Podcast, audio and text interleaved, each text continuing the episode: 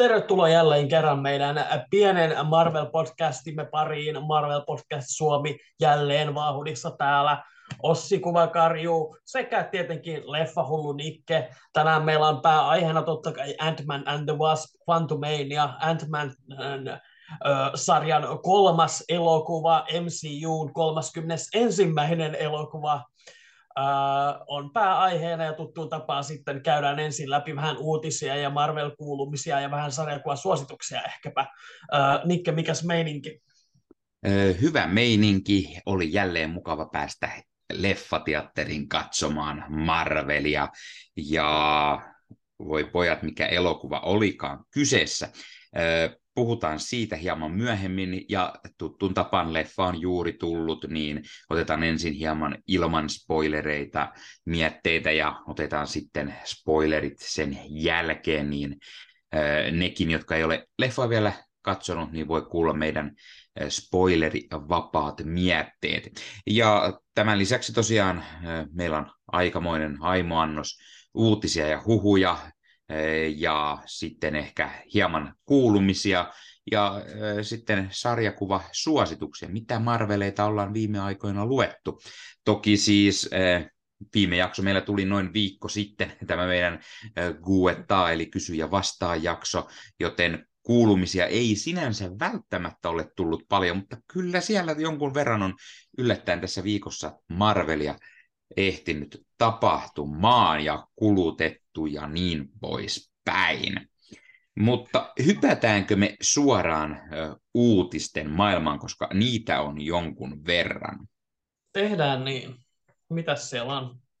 Tehdään näin. Meillä tosiaan siis meidän Guetta-jaksossa ei ollut uutisia ja huhuja, joten viimeksi kun me ollaan näitä käsitelty, niin se oli sitten joulukuun puolella varmaan, kun puhuimme mm-hmm. viime vuoden eh, Marvel-vuodesta. Ja siinä, sen jälkeen on ehtinyt uh, tulla jonkunlaisia uutisia yhtä sun toista, ja osa saattaa tässä kohtaa olla uh, vanhaa, mutta näistä me ei olla puhuttu tässä meidän podcastissa, joten otan myös niitä hieman niitä vanhempia ja, ja puhutaan niistä. Uh, ensimmäinen näistä uutisista, huhuista, mikä on, niin Tämmöinen mielenkiintoinen uutinen oli, että äh, näissä uusissa Spider-Man-leffoissa nähty äh, Donald Glover äh, on mukana tällaisessa tulevassa elokuvassa, joka perustuu hypnohustleri-hahmoon.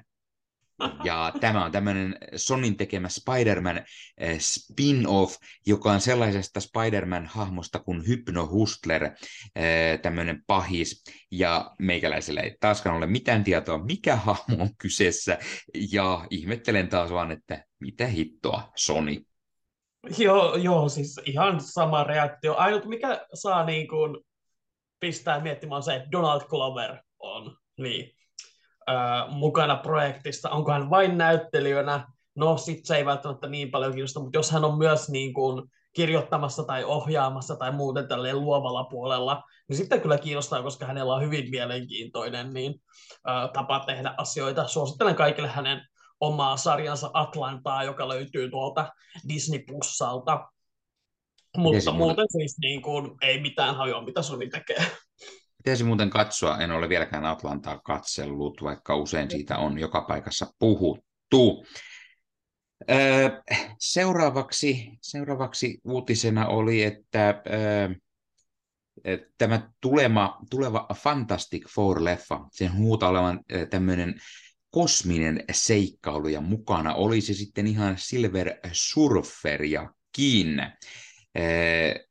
Ja, ja tämä oli sinänsä mielenkiintoista, no mielenkiintoista, mielenkiintoista, mutta se, että meillä olisi taas mukana Silver Surferia, kun häntä on nähty ennenkin Fantastic Four-leffoissa, mutta myös mielenkiintoista, että mennään sinne niin kuin, öö, mennään avaruuteen ja, ja ollaan kosmisen seikkailun äärellä, koska eikö vähän niin kuin Fantastic Fourin alun sellainen kuulukin olla?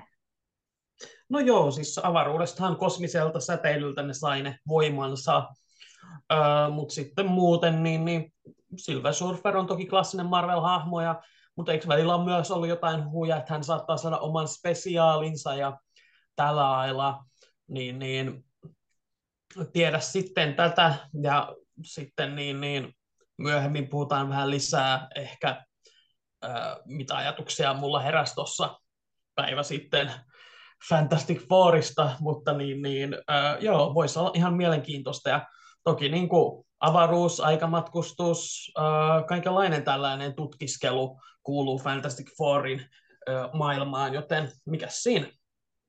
Kyllä, ja, ja tämmöinen pieni myös casting-huhu, joka oli liikenteessä. No, näitähän on Fantastic Fouristakin, niin kuin muistakin ollut useita, mutta My Time to Shine Age, tämmöinen äh, sivusto, heidän, heidän lähteensä kertoo, että Ambulance ja Platsot äh, näyttelijä Eisa Gonzales olisi ykkössuosikki näyttelemään Susan Stormia. Oho, en ole monessa häntä Gonzalesia nähnyt. Mä näin hänet, se oli tuossa Hobbs and Shaw siinä Fantastic Four, ei kun Fast and Furious spin-offissa, siinä toisessa FFssä. Mm. Ja sitten taisi olla Kong versus Godzillassakin pienessä roolissa. Öö, hyvin mielenkiintoista. Mä en ole niin kuin, tietoinen mistään Isaac Gonzalesin niin kuin, draamarooleista, mutta taisin just nähdä, että häntä kehuttiin tätä hänen ambulance-rooliaan. Olisi tullut Patrick Willems, joka puhuu siitä, että hän oli siinä tosi niin kuin pätevä. Mm. Mutta äh, vähän niin kuin hämärä silleen, niin, koska en ole kuullut niin kuin esim. hänen dramaattisista taidoistaan. Hän on kyllä niin kuin sopii action-rooleihin ja tällä lailla, mutta varauksella mm. ehkä vähän suhtaudun, että, Joo, että ja... olisi semmoista toiveajattelua. Mm, ja itse katselin tuon tuon Ambulansen, joka siis on Michael Payne uusin elokuva, ja, ja, ja Gonzales on siinä varsin pätevä. Muuten leffa on hyvin tyypillinen tätä nykyajan Michael Payta, eli no, joo. Sitten, sitten seuraava huhu kertoisi, että Captain America New World Order ja Thunderbolts-leffat sai, niissä olisi suuria suunnitelmia Sentry-hahmolle. Eli Sentryä oltaisiin tuomassa mukaan sitten MCU-hun ja häntä nähtäisiin Thunderboltsissa sekä sitten tuossa neljännessä Captain Amerikka-leffassa. Hmm. Ehkä vähän vaikea nähdä silleen tälleen. Sinänsä ehkä jos niin kun se saa voimansa jostain vaikka supersotilasseerumista, sitten se sopisi Captain Amerikaan Sentry on vähän semmoinen kummallinen hahmo, joka voisi sopia Thunderboltseihin, mutta silleen niin, äh, niin. Ei, ei, ei, ei herätä minusta kyllä vahvoja ajatuksia ennen kuin saadaan vähän konkreettisempaa tietoa, että Kyllä, ja, ja, ja sitähän on itse asiassa juurikin ö, huhu, eli jatko hu, huhu uutinen, että ö, huhun mukaan Sentry tosiaan saisi voimansa niin kuin tällaisesta supersotilasseerumista kautta Hulk-seerumista, jota sitten tämä Valentina de Fountain, mikä ikinä onkaan, niin hän kehittäisi sen semmoista ja olisi sen takana ja sitten tämä Sentry tulisi sitä kautta näihin kahteen leffaan mukaan. Mm, joo, mikä siinä? Ei, ei herätä minusta vahvoja ajatuksia vielä tässä vaiheessa. Mm, e, itse myös mietittää se, että kun mielen vähän niin kuin molemmat nämä, nämä sellaiseksi enemmän ehkä niin kuin maanläheiseksi mm. leffoiksi, enem, enemmän tämmöiksi kuin ehkä no, vakojamaiseksi menoksi yeah. tai tällaiseksi, niin jotenkin outoa, että tuodaan sentry. Niille, jotka eivät siis tosiaan tiedä sentryä, niin sentryhän on tällainen hyvin Superman-tyylinen yeah. hahmo, eli hyvin samanlaiset voimat kuin DCn teräsmiehellä, mutta hänessä asuu tämmöinen tyhjyys ja, ja se tekee hänestä sitten tämmöisen arvaamattoman ja usein myös pahiksen. Toki toiminut myös äh, Avengers-tiimiissä useasti. Joo, se voisi olla vähän erikoista niin kuin nähdä, jos ne menee just vähän semmoiselta Winter Soldier-maisemmalla tyylillä, niin niin iso uhka siellä. Mutta tietenkin kun eihän me, ei ole vielä varmistettu, että millainen se tulee olemaan se niiden äänensävy, että meillä on tietenkin oletuksia aiempien Captain Amerikoiden Valkoinen Winter Soldierin perusteella ja tällä lailla ja hahmojen perusteella, mutta joo, ei, ei siis suhtaudun varauksella tähän hu- kyllä, että ei niinku saa, saa vielä hyppimään innosta ainakaan ennen kuin saadaan vähän sitä konkretiaa. Mm, mm, kyllä. Seuraava uutinen itse asiassa hieman hymyilyttää, koska tässä sanotaan, liittyy Wonder Man-sarjaan. Tässä sanotaan, että se tulee olemaan pisin MCU-sarja jaksomäärällisesti, eli, eli si, siinä missä meillä on tällaista yhdeksääkin jaksoa, niin tämä tulisi olemaan kymmenen jakson mittainen, mutta no kaikkihan me tiedetään, että Daredevilin kerrottiin olemaan niin. vielä pidempi, eli, eli sinänsä vähän tyhmää sanoa, sanoa, että tämä on pisin, mutta no jos tämä ehtii tulemaan ennen Daredevilia, mitä vähän epäilen, niin tuota, sitten ehkä joo. Joo, ja siis no, kymmenen kuulostaa ihan loogiselta, koska mulla on semmoinen mielikuva, että monen näiden yhdeksän jaksosta olisi pitänyt alun perin olla kymmenen, että sitten niin tapahtui covid ja kaikkea tällaista, joka sai ne muuttumaan, mutta siis niin. Öö, jos Wonder Man on enemmänkin justiinsa tämmöinen esim. puolen tunnin sarja, komediapainotteinen, niin sitten ei ihmettele yhtään, että jos se on enemmän jaksoja. Ja mun mielestä se on niinku lähtökohtaisesti hyvä, että se kerrottu tarina määrittelee ne jakson määrät ennemmin kuin se, että väkisin niin kuin tehdään kaikille vaikka sama määrä, niin, niin mikä siinä? Mm-hmm, kyllä, kyllä. Öö, no sitten taas, taas seuraava öö, huhu liittyy siihen, että Captain America New World Orderissa meille esitin erikoisella tavalla, eli tuotaisiin siinä leffassa MCU-hun tämä hyvin äh, vahva metalli, jota muun muassa äh, Logan eli Wolverine käyttää luurangossaan kynsissään ja on lähes tuhoutumatonta. Ja tämä huhu kertoisi, että äh, Eternals-leffan lopussa, kun Sersi muuttaa tämän jättikokoisen Celestianin Tiamutin tällaiseksi hiton isoksi marmoriseksi patsaaksi tai jotain sinne keskelle Intian valtamerta, niin Thunderboltsit sitten suuntaisivat tänne. Ja, ja tämä, tämä paikka olisi huhujen mukaan tunnetaan nimellä Kenosha tätä nykyään, ja sitä kautta se liittyisi hieman X-meneihin, ja, ja sitten siellä sitten tämä ilmeisesti olisi sitten adamantiumia tämä, tämän celestiaalin niin kuin jäänteet. Joo.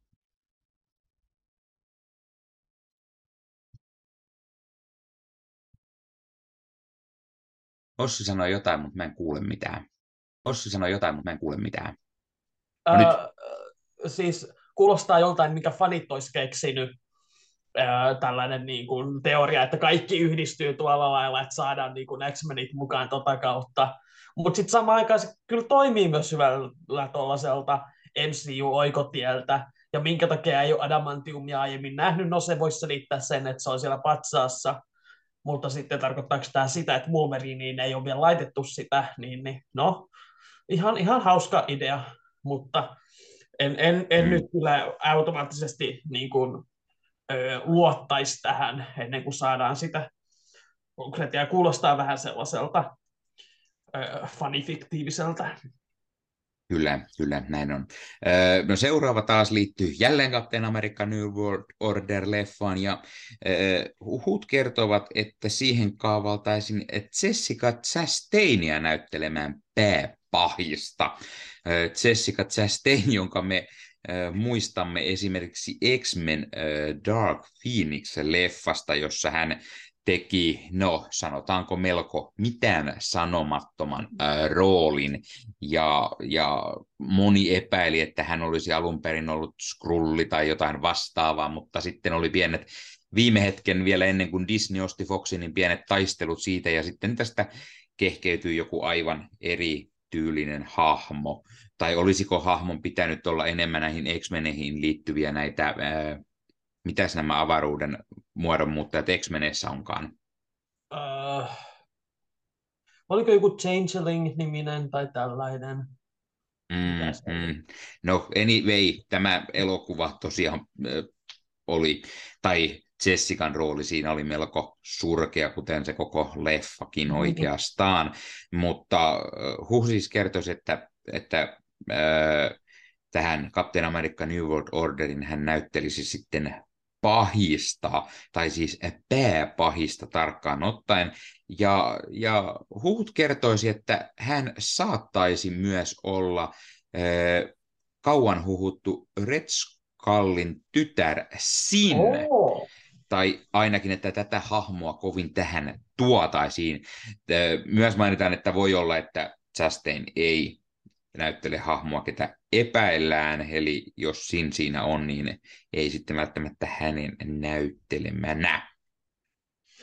Joo, mä just tuossa pari päivää sitten mietin sitä, että ei ole vielä Sinniä näkynyt, vaikka se jotenkin tuntuisi aika silleen helpolta yhteydeltä Captain American historiaa, ja sinänsä voisi olla ihan hauska silleen, niin vastakkainasettelu, että meillä on tämä Steven periä Sam, ja sitten meillä on niin kuin Red Skullin peria siinä. Jessica Chastain, mulla ei ole vahvoja mielipiteitä, hän on hyvin arvostettu. Mä en ole hirveän monta hänen leffaa nähnyt, mutta luotan siihen, että ei ole turhasta tullut kehut. Joten mm. mikä siinä? Mm, mm, kyllä. no sitten jatketaan seuraavalla, tai yhdistetään tähän pari, pari uutista, koska toinen on tosiaan tullut joulukuun lopulla ja toinen on tullut juuri nyt. Ja ja mm. äh, alun perin tämä joulukuussa äh, uutisointiin tai huhuttiin taas tämä My Time to Shine äh, Age, äh, jotka äh, väittää, että äh, tosiaan Robert Downey Jr. palaisi Iron Manin äh, rooliin, ei pelkästään Avengers Secret Wars-leffaan, vaan että häntä nähtäisiin myös muualla, esimerkiksi Armor Wars-leffassa, äh, kenties mahdollisesti myös Riri Williamsin tulevassa sarjassa Iron Heart. Ja sitten siihen liittyen ihan uusin, uusin huhu, tai, tai uusin uutinen oli, että Kangin näyttelijät Jonathan Majors haluaisi nähdä Iron Man versus Kang matsin Avengers Kang Dynasty-leffassa. Joo, ö, ensinnäkin sanotaan, että ymmärrän näyttelijää, että hän haluaa nähdä tällaisen niin kuin, oman hahmonsa ja maailman suosituimman Marvel-hahmon niin kuin, kamppailun. Totta kai mm. siis, niin, se olisi varmasti hänen uralleen erittäin niin kuin, siistiä päästä.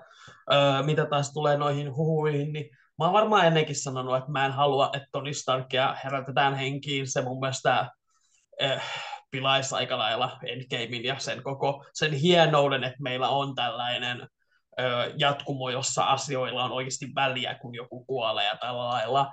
Ö, jos se on joku just semmoinen niin kuin AI, niin kuin se oli sarjakuvissa hetken aikaa sitten ehkä, jos se on multiversumi juttu, niin sekään ei hirveästi mua innosta, koska se tuntuu aina vähän huijaukselta, mutta niin, mm-hmm. joo, siis lähtökohtaisesti mä en ole mitenkään superinnoissani ajatuksesta. Joo, siis äh, tämä on aina vähän oikeastaan semmoinen kaksipiippunen asia, koska niin kuin, meikäläinen haluaisi, mm. ja en haluaisi, että tätä toteutuu, koska kuten sanot, sanoit hienosti, äh, siis Infinity War Endgame päättää hienosti tämän hahmon tarinan, koko sen kaaren, ja se lopetus on oikeastaan täydellisen ihanan surullinen ja, ja se, että hänet tuotaisiin takaisin, niin se olisi aika, aika vähän semmoinen, että no niin. No mutta sitten taas kun ö, se on Robert Downey Jr. ja se on Iron Man, niin sitä olisi todellakin kiva nähdä. Eli, eli niin sanotusti kaksipiippuinen asia. Ja mm. mitä tulee tähän Jonathan Majors vastaan, tai Kangi vastaan Iron Man, on, johtuu siitä, että tosiaan Jonathan Majors fanittaa todella paljon nimenomaan Robert Downin roolisuoritusta Iron Manina, ja, ja haluaisi nähdä tämän, ja sarjakuvissahan Iron Man ja Kang on usein napit vastakkain, ja onhan Kangin yksi tällainen variantti, todella suuri Iron Man-fani, ja hän, hän, hän rupeaa myös Avengersiksi ja käyttää nimeä Iron Lad, ja pukeutuu tällaisen Iron Man-tyyliseen pukuunkin. Joo, siinä mielessä kyllä, kyllä ymmärrän joo. hänen totteensa, mutta joo, eiköhän mennä eteenpäin. Siirrytään seuraavaan. No sitten tämmöinen huhu oli jossain vaiheessa, että huhut siirtäisi DCn puolelta Ben Affleckia Marvelin Cinematic Universe näyttelemään pahista. Ben Affleck, joka siis tunnetaan DCn puolelta viime aikoina Batmanina, Toki olihan hän Daredevil aikanaan myös Marvelilla ennen tätä, mutta häntä tosiaan huhuttaisin, että hän tulisi pahiksena MCUn puolelle, eli nähtäisinkö tämmöinen Christian Bell-tyylinen tyylinen loikkaus, että sieltä DCltä Marvelille ja pahikseksi. Ja, ja tässä nyt vielä taas kerran huhutaan, että hän saattaisi näytellä Dario Aggeria, eli tätä Roxon Energy Corporationin oh, oh. Human Minotaur, tämmöistä transformaatiohahmoa, ja tuota, tosiaan mehän ollaan jo aiemminkin, Baileyakin huhuttiin itse asiassa tähän rooliin silloin uh, Thor Love Thunderissa, mutta sitten hän yep. olikin täysin eri hahmo, joten siinä se mielenkiintoista, että jälleen, jälleen jotain kaavalla juuri tähän Dario Akkerin rooliin. Mielenkiintoista, että tullaanko me ikinä välttämättä näkemään tätä, mutta kovasti aina siihen huutaan, ja siihen huutaan aina näitä, jotka on ensin ollut DClle ja sitten olisi tulossa Marvelille. Mutta siis hyvin mielenkiintoinen. Ben, ben Affleck myös, joka on, on vaikka nyt ei ihan viime aikoina, koska hän Batmania tosiaan näytteli, mutta hän on myös kunnostautunut ohjaajana. Hän on tehnyt mm-hmm. hyviä, hyviä leffoja kameran toisella puolella ja, ja siitä voisi periaatteessa myös tulla, jos hän nyt ei näyttelisi välttämättä Minotauria, vaan jotain muuta, muuta hahmoa, niin, tai sitten miksi ihan muutenkin vain, niin tulla ohjaajan paikalle Marvelille. mutta sitten taas täytyy vielä sen verran mainita, että joku aika sitten oli kuitenkin huhu, että James Gunn ja Peter Safran toivoivat, että, että Affleck ohjaisi jotain tänne uusiin DC-leffoihin, vaikka hän ei sitten näyttelisikään enää Batmania, mutta jotta saisivat hänen ohjaamaan sinne jotain, koska hän on todellakin hyvä, hyvä ohjaaja. Joo, Tämä on hirveän mielenkiintoista podcastia, koska mulla ei ole vahvoja tunteita Ben Affleckia kohtaan. Siis mä en ole nähnyt yhtäkään hänen ohjaamassa elokuvaa näyttelijänä. Mä oon aika neutraali hänen suhteensa, että niin, niin ei sinänsä herätä mitään vahvoja ajatuksia. Tuo on mielenkiintoinen tuo Dario Agger juttu silleen, niin kuin ymmärrän, siis sehän on myös sieltä Jason Aaronin legendaariselta Thor sarjakuvista ja erityisesti tuon Jane Foster Thorin kanssa pain, joten ymmärrän, että se nostetaan siellä, varsinkin kun Thorilla ei kuitenkaan mitään mahdotonta määrää ole sellaisia ikonisia pahiksia, tämä on mm. semmoinen vastikään nähty, niin se pomppaa sieltä helposti esiin. Ja voisi se olla ihan hauska nähdä joku meidän sankareista painimassa Minotauruksen kanssa, Mm. Ja sopisti siinä mielessä ihan hyvin, kun me tiedetään, että Herkuleshan pompahti myös tuossa Lavan mm-hmm. Thunderin lopussa, ja molemmat sieltä Kreikan mytologiasta kumpuavat. Mm-hmm. Niin, niin, ja siinä joku välipahis ehkä, tai jopa, voihan se olla pääpahiskin, että lopulta Herkuleksen ja Thorin pitää lyödä hy- hyntyt yhteen ja iskeä yhdessä, kaataa Minotaurus.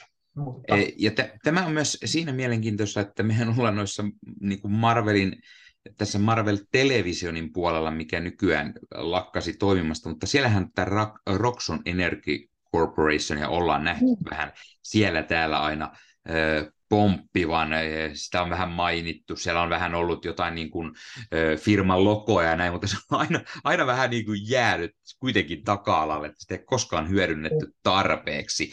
Eli, eli onko, onko aina ollut niin, että TV-puolella sitä yritettiin tuoda, mutta sitten taas Marvel Studios sanoi, että ei.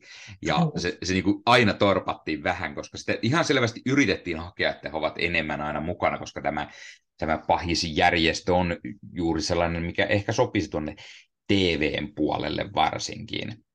Joo, on kyllä siis, niin oli paljon easter aina, että joku huoltoasema saa tulla Roxoon, ja olisiko mm. ollut niin, että Cloak and Dagger sai voimat jostain Roxonin niin kuin kokeesta. Ja Mielestäni. Niin, niin, uh, Iron Man kolmosessahan mainittiin mun mielestä niin, niin uh, mun mielestä siinä Trevor Slattery ampui ton Roxonin jonkun johtajan Hmm. Että niin, niin äh, siellä olisi ilmeisesti ainakin ollut paikka auki Dario Aggerille mm-hmm. niin portaassa. Että niin joo, se on kyllä mielenkiintoinen, että niin kuin, kyllä ne varmasti jossain vaiheessa haluaa tuoda senkin esiin silleen laajemmin, mutta niin, niin äh, mm. nähtävästi jää. Siinä on ainakin siis niin kuin hyvin paljon potentiaalia esimerkiksi, kun puhutaan kuitenkin energiayhtiöstä, niin siinä olisi vaikka mitä tällaista, niin, niin jos haluaa vähän tällaista ilmastosanomaa tehdä ja tällaista, niin, niin mm. erittäin niin kuin, hyvin saumaa olisi kyllä hyville kantaa ottaville Marvel-tarinoille, kun laittaa sankarit sellaista vastaan, ja miten voi, niin kuin, joo, Minotaurus voi lyödä, mutta pystytkö lyömään niin kuin, energiayrityksen johtajaa yhtä helposti, niin mm-hmm. siinä on tämmöinen hyvin, hyvin jopa teräsmiesmäinen haaste kyllä. Mm-hmm, kyllä, kyllä. Ja täytyy vielä mainita Ben Affleckin ohjaamista leffoista uh, The Town sekä Argo, ainakin sellaiset, mitkä mitkä on hyviä herran ohjaamista leffoista. Joo, on kuullut kehuja. Pitää kyllä joskaan vähän vilkasta. Kyllä. No sitten seuraava, seuraava uutinen oli se, että, että Disney Plussaan tulee Stan Lee dokumentti tämän vuoden puolella. Tämä siis mainittiin, kun Stan Lee olisi täyttänyt sata vuotta.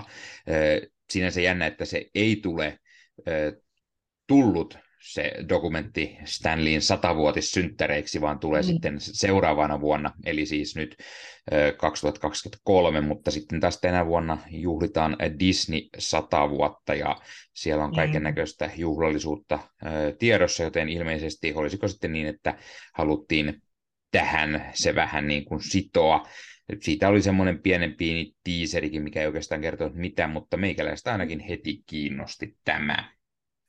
Joo, ehdottomasti kiinnostaa niin Stanley-dokumentti. Mä ehkä toivoisin, että se olisi tehty Disneyn ulkopuolella, että siitä olisi saatu vähän niin kuin, öö, ehkä syvää luontamampi ja vähän rohkeampi, mutta siis varmasti tämä tullaan kattoon ja ehkä varmasti tulee täällä puhumaan enemmän tai vähemmän. Mm. Jos ei omaa jaksoa saa, niin, niin ainakin tullaan kuulumisissa sitten puhumaan, että mikä oli, miten toimii ja tuliko tippalinssi, kun nähtiin Stanley ja tällä lailla. Että Varmasti. Niin, puhutaan kuitenkin niin kuin, siis hänen merkitystään Marvelille on vaikea niin kuin, ö, yliarvioida sillä lailla, että niin kun, hän on luonut melkein kaikki ne 60-luvun hahmot yhdessä myös yhtä taitavien piirtäjien kanssa, että tärkeä, tärkeä mies Marvelille, mitä muuta voi sanoa.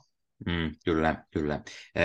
Seuraava uutinen on taas vähän semmoinen kaksiosainen uutinen, eli aiemmin puhuttiin siitä, että, tai joskus vielä aiemmin puhuttiin siitä, että Nova hahmoa oltaisiin tuomassa MCU-hun vihdoin, ja sitä huhuttiin jonkun aikaa, että tuossa loppuvuodesta, että siitä tuli tämmöinen Werewolf by Night-tyylinen special presentaatio, mm. mutta sitten viimeiseksi sitä lähdettiin kuitenkin sanomaan, että ei kyllä sitä ihan koko pitkää leffaa ollaan tulee tekemässä, ja, ja se olisi se, siis se suunnitelma, ja, ja ää, nyt tosiaan ihan uusin uusin ää, huhuhan on se, että näitä näitä aletaan hieman viivästyttämään näitä tulevia, tulevia ö, projekteja, varsinkin sitten ehkä tuolla sarjapuolella, mutta puhutaan siitä sitten hetken päästä. Mutta tosiaan ö, tämä on vähän elävä homma, no vaan jota ei olla vieläkään saatu MCU-hun, niin kaikkia varmaan on huhuttu. On leffaa, sarjaa ja special-presentaatioita, eli ehkä me sieltä jotain saadaan. Joo, tuohon on tosi vaikea sanoa mitään muuta kuin, että kyllä se sieltä ennemmin tai myöhemmin tulee. Ja mm. niin, niin, sitten kun sille löydetään oikeat tekijät ja sopiva sauma, niin kyllä se tulee ja sitten tulee varmasti erittäin mielenkiintoinen ja nähdään, kun siellä äh, Nova potta päässä lentelee ympäriinsä. Että niin, niin mm. niin, jäämme odottamaan. Kyllä, kyllä. No sitten tämmöinen uutinen oli, oli myös joku aika sitten, että uutinen, huhu, joku aika sitten, että Eternals 2 leffa olisi tulossa. Se olisi enemmän kosminen kuin ensimmäinen, mutta huhu olisi kertonut, että Chloe Sao tuskin palaisi puikkoihin. Tiedän, että ainakin Ossia tämä mm-hmm. harmittaa todella paljon, mutta sitä epäilen, että siitä johtuen, että, että Eternals oli ensimmäinen Marvelin niin sanotusti rotten leffa, ja mm. siitä syystä sitten kakkososa, jos se semmoinen tosiaan tulee, niin siinä sitten olisi eri, eri ohjaaja puikoissa. Joo, niin kuin arvasit, niin vähän on ikävä kuulla, jos näin käy. Sinänsä ymmärrän, että Marvel on ollut aika ylpeä siitä, että ne on saanut niin kuin sitä kriittistä kehua ja ne on saanut ne Rotten Tomatoesin niin plakaatit aina. Mutta samaan aikaan niin kuin, vähän samaan tapaan kuin mä tykkään siitä, jos fanien niin kuin painostuksen takia muutetaan asioita, niin sama juttu tuossa, että mun mielestä niin, niin olisi, olisi, olisi mielekkäämpää katsoa, että niin kuin, mitä se kritiikki sanoo, ja että jos Chloe on sen samaa mieltä, niin sit voi niin kuin korjata sitä ja suuntaa ja ottaa opiksi ja jatkaa siitä sitten eteenpäin. Mutta samaan aikaan mä myös ymmärrän, että se, jos ei ollut hänelle hirveän hyvä kokemus ja Marvelille, niin, niin öö, tärkeä, hienoa on se, että jos niitä hahmoja nähdään lisää ehdottomasti, öö, koska ne on niin hienoja. Se kosmisuus kuulostaa oikein järkevältä, kun miettii, mihin se edellinen jäi, mm. öö, jätti ne hahmot. Ja siis toivottavasti siellä löytyy sitten joku mielenkiintoinen öö, ohjaaja vetämään sitä projektia. Kyllä, juuri näin. No seuraava huhu liittyy siihen, että tällä hetkellä huhutaan, että Marvel aikoo tehdä enemmänkin Halloween-spesiaaleja ala Werewolf by Night. Eli, eli Halloween aikaan sijoittuvia spesiaaleja, joissa nähtäisiin lisää näitä Marvelin monster-hahmoja. Ja sitten jonkun aikaa sitten on myös huhuttu, että tulisi tällainen Midnight Suns-tyylinen elokuva tai sarja, ja sitten nämä hahmot, mitä ehkä olisi siinä special-presentaatioissa esitelty, niin ne sitten kokoontuisivat jollain tavalla yhteen ja muodostaisivat sitten tämän porukan. Ja siihen sitten tietenkin liittyisi Blade, jota siellä vähän äh, vihjailtiin tähän tämmöiseen äh, sarjaan tai leffaan tulevan, ja kuten moni tietää sarjakuvien puolelta, sekä sitten tästä uudesta Midnight Suns-pelistäkin, niin, niin Blade on vahvasti liitoksissa tähän, ja, ja no, ei se nyt varmaan ketään ihmetytä, jos näin on. Se, se sai aika hyvät suosiot vissiin kuitenkin tämä Werewolf by Night-spesiaali. Joo, todellakin, ja se oli niin kuin, mekin täällä sitä kehuttiin, ja oli jotain ihan erilaista Marvel-maailmassa, ja niin kuin, kuulostaa vain järkevältä, että niitä tehdään lisää.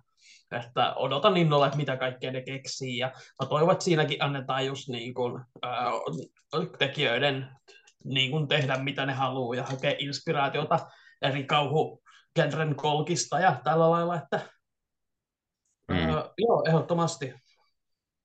Kyllä, kyllä. No, seuraava uutinen, anteeksi, jälleen sana uutinen, huhu. Seuraava huhu oli tämmöinen hyvin mielenkiintoinen, tiedä kuulitko aiemmin Ossi tästä, kun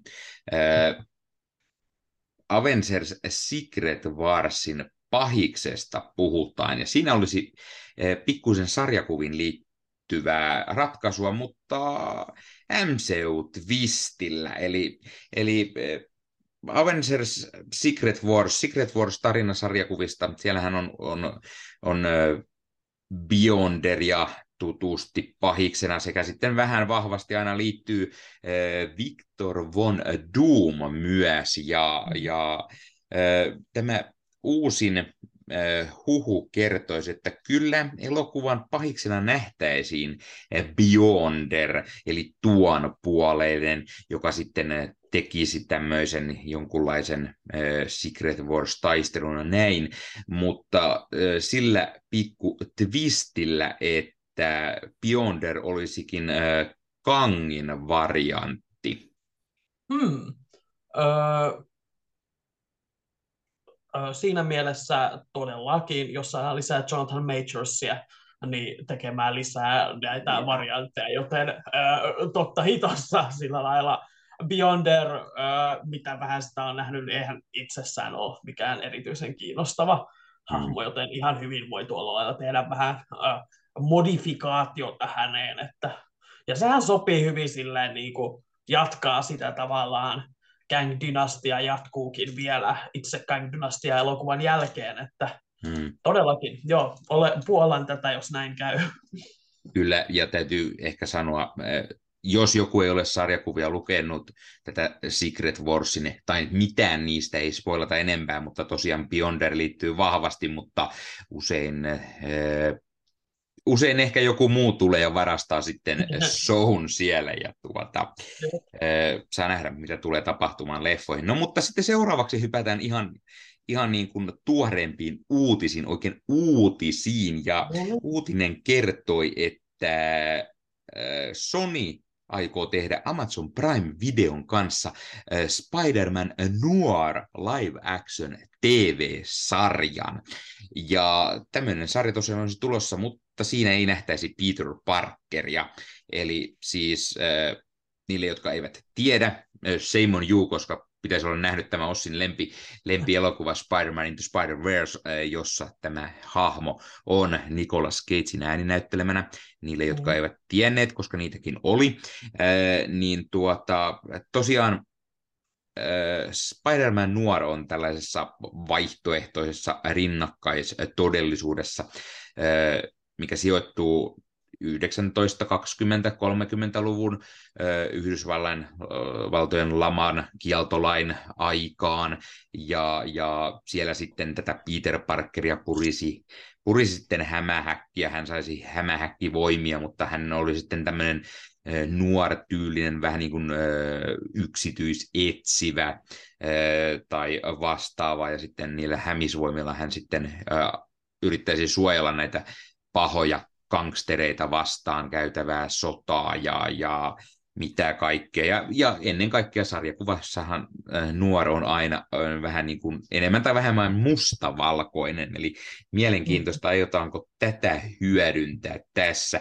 Äh, ja mainita vielä sen verran, että tämähän on siis äh, toinen Sonin ja Prime Videon yhteistyö, koska he ovat tekemässä myös sitä Silk Spider Society, äh, oliko se sarja myös, oli varmaan. Joo, oli sarja.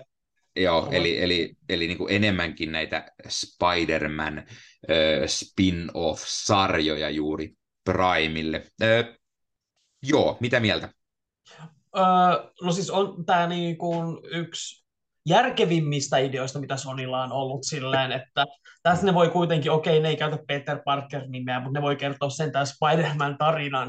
Mm. Uh, mutta siis samaan aikaan mä oon myös sitä mieltä, että Nicolas Cage, tai sitten tässä ei ole mitään järkeä, että niin, niin se pitää Eli... nähdä, se on niin erinomainen live action, ja varsinkin jos ne sanoo, että ne tekee jonkun muun kuin Peter Parkerin ja ehkä vähän vanhemman tyypin, niin ei mm. siis niin kuin, Nicolas Cage pääsisi tässä leikittelee ihan kunnolla, ja vetää porukkaa pataa ja siis niin kuin, uh, joo, siis se on se, minkä mä tarviin tähän, että tämä myy, mutta uh, mä suhtaudun näihin sarjoihin vähän uh, paremmalla optimismilla kuin niihin Sony-leffoihin, mutta edelleen niin kuin vähän, vähän mietityttää, että mitä ne siellä säätää. Siis ei voi sanoa ennen kuin nähdään niin kuin mm. tästä tai Sosa, Spider Societysta edes jotain materiaalia, että mihin niin, no. onkaan.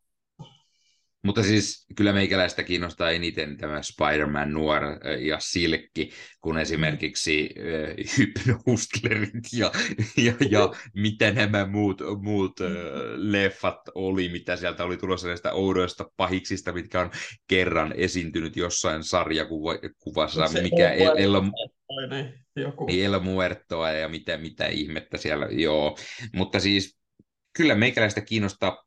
Prime-videolla on kuitenkin aika usein ollut hyvin mielenkiintoisia niitä, mitä he ovat itselleen sinne viime vuosina ha- haalineet, skifit ja fantasiat, mm-hmm. Lord of the Rings-sarja nyt esimerkiksi mainitaan ja näin, eli, eli eiköhän sieltä, sieltä saattaa tulla mitä vaan. Sony aina vähän tietenkin huolestuttaa. Sepä se, sepä se. Että niin, niin äh, Amazonilla on se, että ne on ollut hyviä, koska ne on hankkinut hyviä tekijöitä ja niin kuin hyviä, niin, niin ostanut hyviä sarjoja. Että, äh, mutta mikä siinä? Jäädään odottamaan ja toivotaan, että onnistuu, mitä ikinä Mm. tuleekaan. Kyllä, kyllä. No seuraavia uutisia oli hieman siihen liittyen, että Kevin Feige oli tässä Ant-Man and Wasp Quantumanian aikoihin vähän haastateltu, ja hän on kertonut sitten äh, pieniä äh, viitteitä eri Marvel-projekteihin, ja yksi niistä liittyy Blade-leffaan. Ja, ja äh, Blade-leffa, se etenee hyvin. Ohjaaja Jan Demanse on juuri nyt Atlantassa ja, ja Kevin Feige sanoi, että kamerat pyörähtävät käyntiin suurin piirtein kymmenen viikon kuluessa. Eli, eli siellä lähtee filmatisoinnit Bladeille päälle ilmeisesti.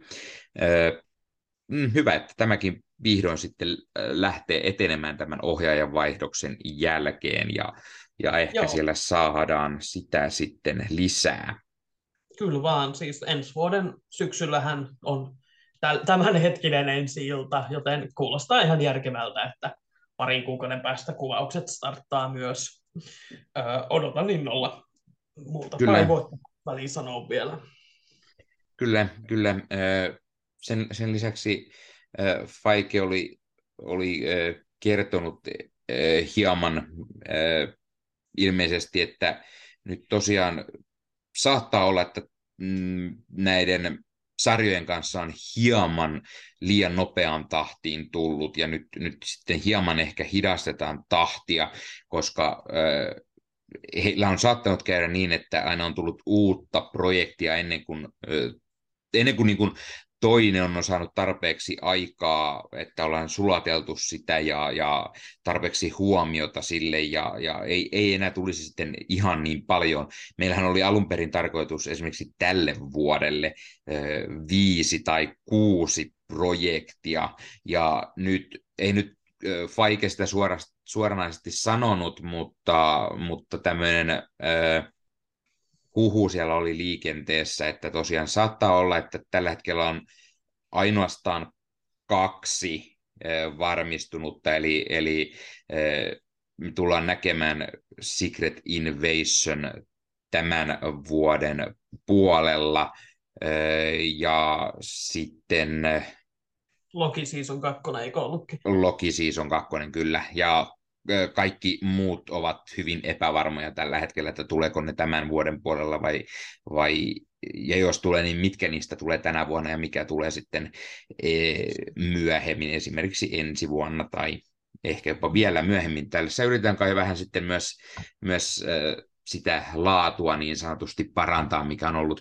kritiikin kohteena viime aikoina.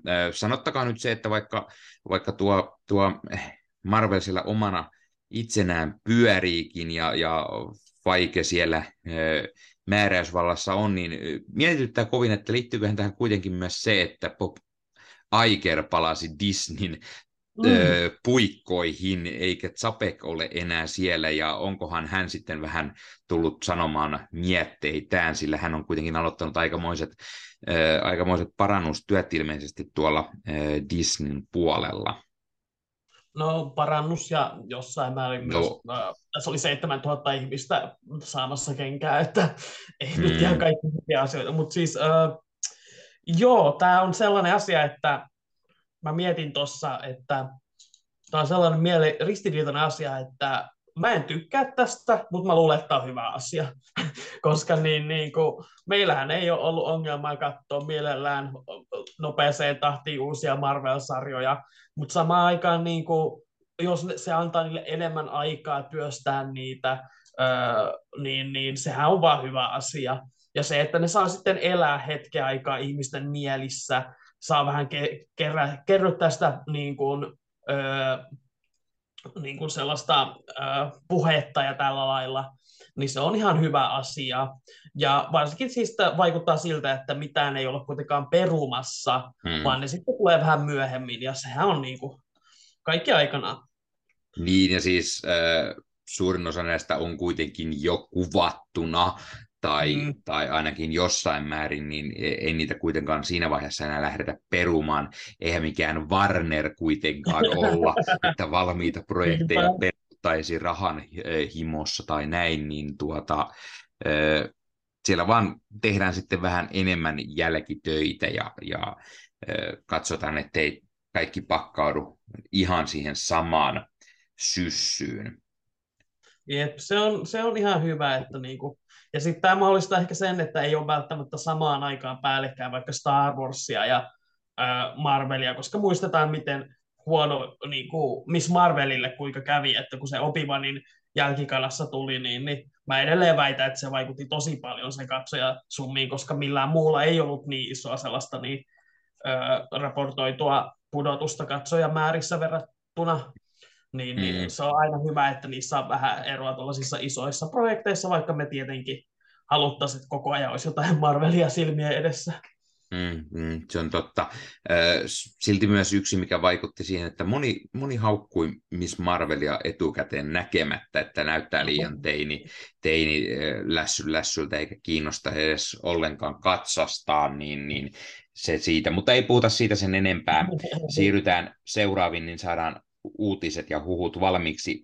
Huuti, yksi huhuista on se, että Marvelilla olisi isoja suunnitelmia tuoda Sir Ian McKellen ja Magneto multiverse saakaan. Ja tätä vähän vauhdittaa se, että, että Patrick Stewart oli vähän tiisaillut, että äh, Ianilla ja hänellä, hän, heillä on vielä vielä keskeneräisiä asioita ja heillä olisi jotain suunnitelmia ja, ja tähän sitten vähän vauhdittaisi osittain kai se, että, että äh, Xavieria äh, Stewartin näyttelemänä on huhuttu tähän Deadpool kolmoseen, mutta sen lisäksi, että nähtäisinkö Secret Warsissa sitten Magnettoa ja Xavieria.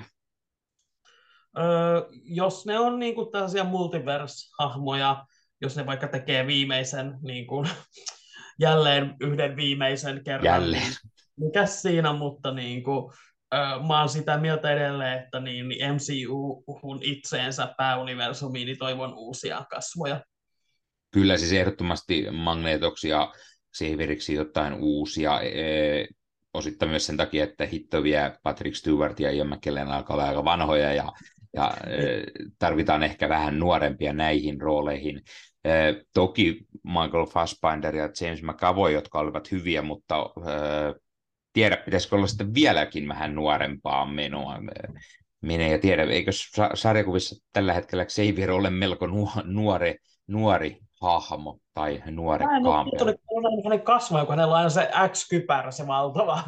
Mm. Mä en tiedä, mikä hänen diilinsä on tällä hetkellä, mutta siis joo, ja siis yleensäkin niin kuin siis on paljon mielenkiintoisempaa, kun MCU tekee jotain niin kuin, ö, omaa. Toki meillä oli siis tämä, kuka tämä on, ö, J.K. Simmons tuli tekee J. Jonah Johnsonia, mutta ö, se nyt saa olla tämmöinen poikkeussääntöön, että, että Niin. yksi tämmöinen paluu muuttaa ja Ryan Reynolds varmaan tulee, mutta muuten mä toivon lähtökohtaisesti, että Niin ja Hugh Jackman. Mm, joo. Eh, mutta No, mutta tuskin tulee pysymään, niin Niin siis sama homma, nämä, nämä voi toimia tällaisena multiversien variantteina, mutta todennäköisesti huhuthan kertoo, että Secret Warsissa yritettäisiin saada kaikki mahdolliset aiemmat Marvel-leffojen hahmot ja näyttelijät takaisin, vaikka sitten sekunnin vilahtavain kameoihin, mutta semmoisena se saattaa toimia, mutta, mutta ei paljon muuta välttämättä tarvita, vaikka loistavia näyttelijöitä ovatkin. Nimenomaan, siis aivan samaa mieltä olen, että siellä voi niinku just Secret Warsissa jossain, niin ö, muistetaan mitä se 2015 vuoden Secret Wars oli, että siinähän koottiin tämä taisteluplaneetta eri universumien viimeisistä paloista, joten siinä mielessä olisi niinku tosi hauska, jos siellä käytäisi just niinku Foxin X-Men universumissa olisi yksi pala siellä ja tällä lailla. Mm. Ö, et siihen, siihen leffaan niinku sopii just tuollaiseen vähän cameoa isompaan rooliin ehkä. Mm. Ö, ja sitten jos ne haluaa välttämättä niin kuin, tehdä sen Endgamein portalsin, mutta nyt tällä kertaa näillä multiversumihahmoilla, niin mikä siinä? Mm, joo, ja kyllä, kyllä me varmasti huumassa sitten siinä ollaan, kun nähdään se, jos siellä kaikki mahdolliset hahmot tulee sitten takaisin juuri tällä tyylillä, niin ai, että voi se olla kovaakin nannaa. Mutta hypätään tämän kertaan viimeisen uutinen. Viimeinen uutinen liittyy jälleen siihen, että Kevin Feige oltiin haastateltu ja hän kertoi, että neljäs Spider-Man-leffa on tulossa. Tom Holland olisi palaamassa rooliin ja, ja ei hän kertonut sinänsä paljon. Hän kertoi, että heillä on tarina, heillä on isoja ideoita leffaa varten ja nyt, nyt sitten kirjoittajat pistää tarinaa paperille, eli, eli ollaan hyvin aikaisessa vaiheessa. Joo, siis tämähän on tämmöinen niin kuin, äh, tavallaan niin kuin itsestäänselvyys, jolle on kuitenkin toivonut tällaista varmistusta, koska sillä lailla niin, niin on ihan selvää, että tätä Sonin ja Marvelin yhteistyöstä jatketaan, koska ne on ollut niin menestyneitä kaikki elokuvat, ja vieläpä sillä lailla, että jokainen on ollut edellistä osaa menestyneempi, mm-hmm. ää, joka on aika moista, niin, niin, niin ei, en näe mitään syytä, miksei se jatkuisi. Ja hienoa kuulla nyt, että ihan Kevin Feigekin sanoi, että joo joo, että se jatkuu, että ei hätää nörpit, että saatte mm. teidän hämähäkkimiehenne. Ja öö, nyt vaan sitten jäädään odottamaan lisää virallista infoa ja että ketä siihen tulee öö, ohjaamaan, tuleeko John Watts takaisin vai otetaanko välillä vähän uutta? Virtaa mm. myös sinne ja millaista tarinaa tulee, tuleeko taas joku tämmöinen MCU-vieras tähti, niin, niin äh, joo, odotan innolla. Ehdottomasti, ehdottomasti, ja, ja jossain aiemminhan huhuttiin, että, että tämä leffa tulisi seuraavan, no itse asiassa sitä huhuttiin vuoteen 2024 jossain vaiheessa, sanotaan, että se voi olla tässä kohtaa hieman epätodennäköistä, varsinkin jos niin alussa ollaan tämän kanssa. Olisiko sitten se, että se tulee siellä Secret Warsin jälkimainingeissa tai juuri ennen, ja, ja nähdäänkö hahmoa sitten siellä Secret Wars tai Kang Dynasty leffassa, voisi ehkä kuvitella, että hän siellä saattaisi tulla pyörimään sen verran iso hahmo kuitenkin Marvelilla. Jep, mulla on sellainen muistikuva, että niillä olisi vielä siinä, alkuperä, siinä tokassa sopimuksessa olisi vielä ollut, että yksi MCU-vierailu olisi, olisi Spiderilla, joten siinä mielessä se Avengers-leffahan se sopisi. Ja mä oon iloinen siitä kuitenkin, että niin, niin, äh, Sony ei ole pakottanut Marvelia kiirehtimään tämän projektin kanssa, koska mm. välillä tuntuu, että niin, niin Sony on aina silleen, että meidän pitää olla joka toinen vuosi uusi Spider-Man. Ja siis muistaakseni siinähän oli se alun perin se eka rebootti, Amazing rebootti, sekin mun mielestä tapahtui sen takia, että Raimi olisi halunnut hetken pitää taukoa, ja Sony oli silleen, että ei, ei, no jos sä et tuu, niin sitten mä aloitan alusta ja tällä lailla, mm. niin, niin ö, hyvä, hyvä silleen, että ottavat kuitenkin aikansa tämän kanssa, koska niin, niin Spider-Man on niin, kuin, niin tärkeä hahmo meille kaikille, että me halutaan, että se niin kuin, saa parhaan mahdollisen tarinan ja panostuksen. Ehdottomasti voi olla, että Sony olisi halunnut ehkä nopeammin, mutta voi olla, että heidän sopimuksen myötä Marvelilla Marvel Studiosilla oli sen verran sananvaltaa, että oltiin, että nyt ei hötkyillä tämän kanssa. Jep, ja varsinkin kun katsoo, että no Venomit on tehnyt ihan hyvin rahaa, mutta ei kuitenkaan Spider-Man summia. Ja sitten Morbius, jonka ne floppasi kahdesti, niin, niin Marvelilla on aika hyvä silleen katsoa sillä, että tota noin, mitä te oikein teette? Niin, että niin. Mitä jos niin kun tehtäisiin näitä hyviä Spider-Man-leffoja yhdessä ja sitten voitte kokeilla noita. On teillä hyvä elmuerto, kyllä joo. Hypnohusleri tosi hyvä tulee. Niin. Äh, Spider-Man no... Mm-hmm. Spider-Man No Way Home kuitenkin lähes kaksi miljardia tuotti lippuluukuilla ja on äh, tuottoisin Spider-Man-elokuva, joten ei, ei varmaan ei varmaan Marvel Studio ole sitä mieltä, että nyt hätäillään sen seuraavan kanssa, vaan nyt vedetään kunnolla sitten seuraavaa niinpä. leffaa. Niinpä, niinpä sepä siinä, että niin, niin, uh, kaikin puoli kuulostaa oikein hyvältä. Kyllä. No siinä oli meidän uutiset ja huhut tällä kertaa. Olisiko Ossilla sitten Marvel-kuulumisia?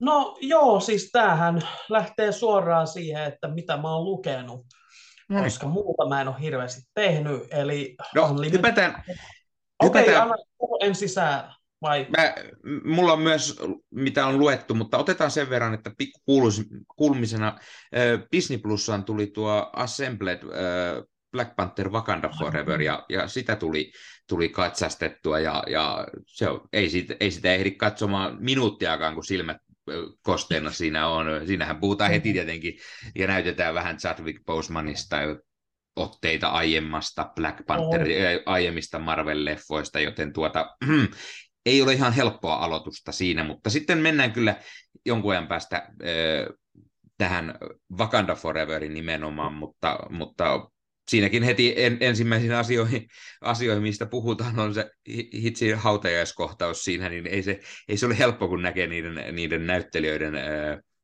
näyttelijöiden ää, reaktiot siitä kuvatessa, niin kyllä voi sanoa, että siinä ei tarvinnut surua näytellä. Joo, voin siis uskoa. Mulla on vielä näkemättä se, mulla on vielä näkemättä myös se Werewolf by Nightin se dokumentti. Mä en tiedä, mitä ihmettä mä oon tekemässä mun elämällä, kun on jo missannut ne molemmat, mutta niin, niin mähän siis on iso noiden Assembled-dokumenttien mm. niin kuin, äh, puolesta puhuja.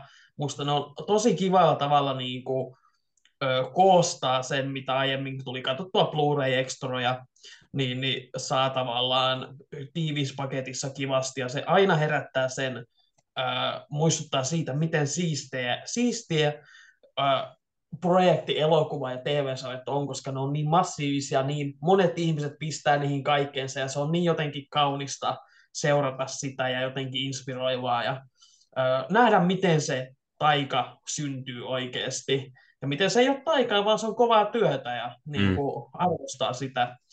Et se on, niin kuin, mä, mä suosittelen kyllä kaikille sillä lailla, että antakaa niille mahdollisuus ja niin kuin, olkaa uteliaita siitä, miten nämä syntyy nämä asiat. Kyllä, kyllä, todella mielenkiintoisia aina, aina on olleet. E, itsekään ei, ei nyt ihan aina ole tullut katsottua siinä. Sitten jostain syystä, kun se tulee, niin pitänyt aloittaa, mutta jäänyt, ja sitten se helposti unohtuu niihin kaikkien muiden miljoonien projektien ohella. Mutta siinä oli suurin piirtein Marvel-kuulumiset, niin jos ihan tästä eteenpäin vaikka lanseerataan tämmöinen oma ö, lisä ö, osio tähän uutisten huhujen kuulumisten rinnalle, eli, eli puhutaan hieman sarjakuvista, Marvel-sarjakuvia, mitä ollaan ö, kulutettu, luettu viime aikoina, ja, ja me molemmat käytämme hyvin paljon Marvel Unlimited-sovellusta, eli digitaalisena pystyy lueskelemaan, ja, ja meikäläisellä se on pädillä tässä suurin piirtein näyttää pikuse, pikkasen selauksella. Sieltä löytyy sarjakuvia yhtä sun toista ja, ja eri variaatioita pystyy hakemaan ja niin poispäin. Ja, ja tätä tulee tosiaan käytetty jonkun verran ja nyt itse asiassa meikäläinen on innostunut yllättävän paljonkin sieltä sitten vähän lueskelemaan jotain, mutta Ossi, aloitapa sinä. Mitä olet viime aikoina lueskellut. Ossilla esimerkiksi on ollut tapana, että hän pyrkii aina näitä numero ykkösiä sieltä sieltä lueskelemaan näistä uusista varsinkin. Eli onko jotain ö, mielenkiintoista? Joo, siis niin, niin, tällä viikolla en ole kaikkea ykkösiä vielä ehtinyt lukemaan, mutta luin sen kaikista tärkeimmän, eli Fantastic Four numero ykkösen. Ja äh, se oli todella, todella mielenkiintoinen. Mä en ole sitä edellistä Dan Slotin äh, Fantastic Fouria lukenut kokonaan, tai mä oon ehkä vähän vaan alkua, mutta pitää joskus ottaa sekin haltuun. Mutta tässä niin kun, äh, Tämä oli mielenkiintoinen tämä aloitus, koska tämä keskittyi koko ajan, kokonaan Ben Grimmiin, eli Tingiin, ja sitten hänen äh, vaimoonsa Alicia Masters Grimmiin.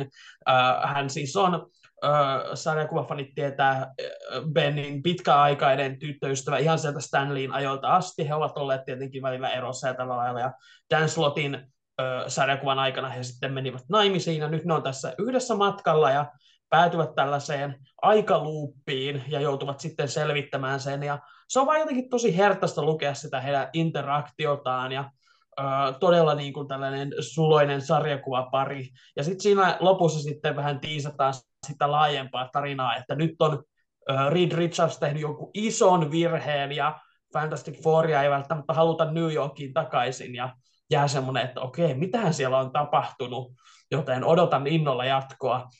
Ehdoton suositus, siis uusi Fantastic Four numero ykkönen, Ryan no, Northin kirjoittama ja olisiko Iban Coelon piirtämä artti on hyvin sellaista niin kuin, ö, kaunista, kivasti väritetty.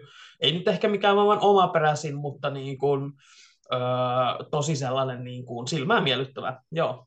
Ja sitten mm. mitä muuta mä oon lukenut, ö, jatkanut siis The Punisher, She-Hulk, Amazing Spider-Man on varmaan ne kaikista kovimmat ollut viime aikoina.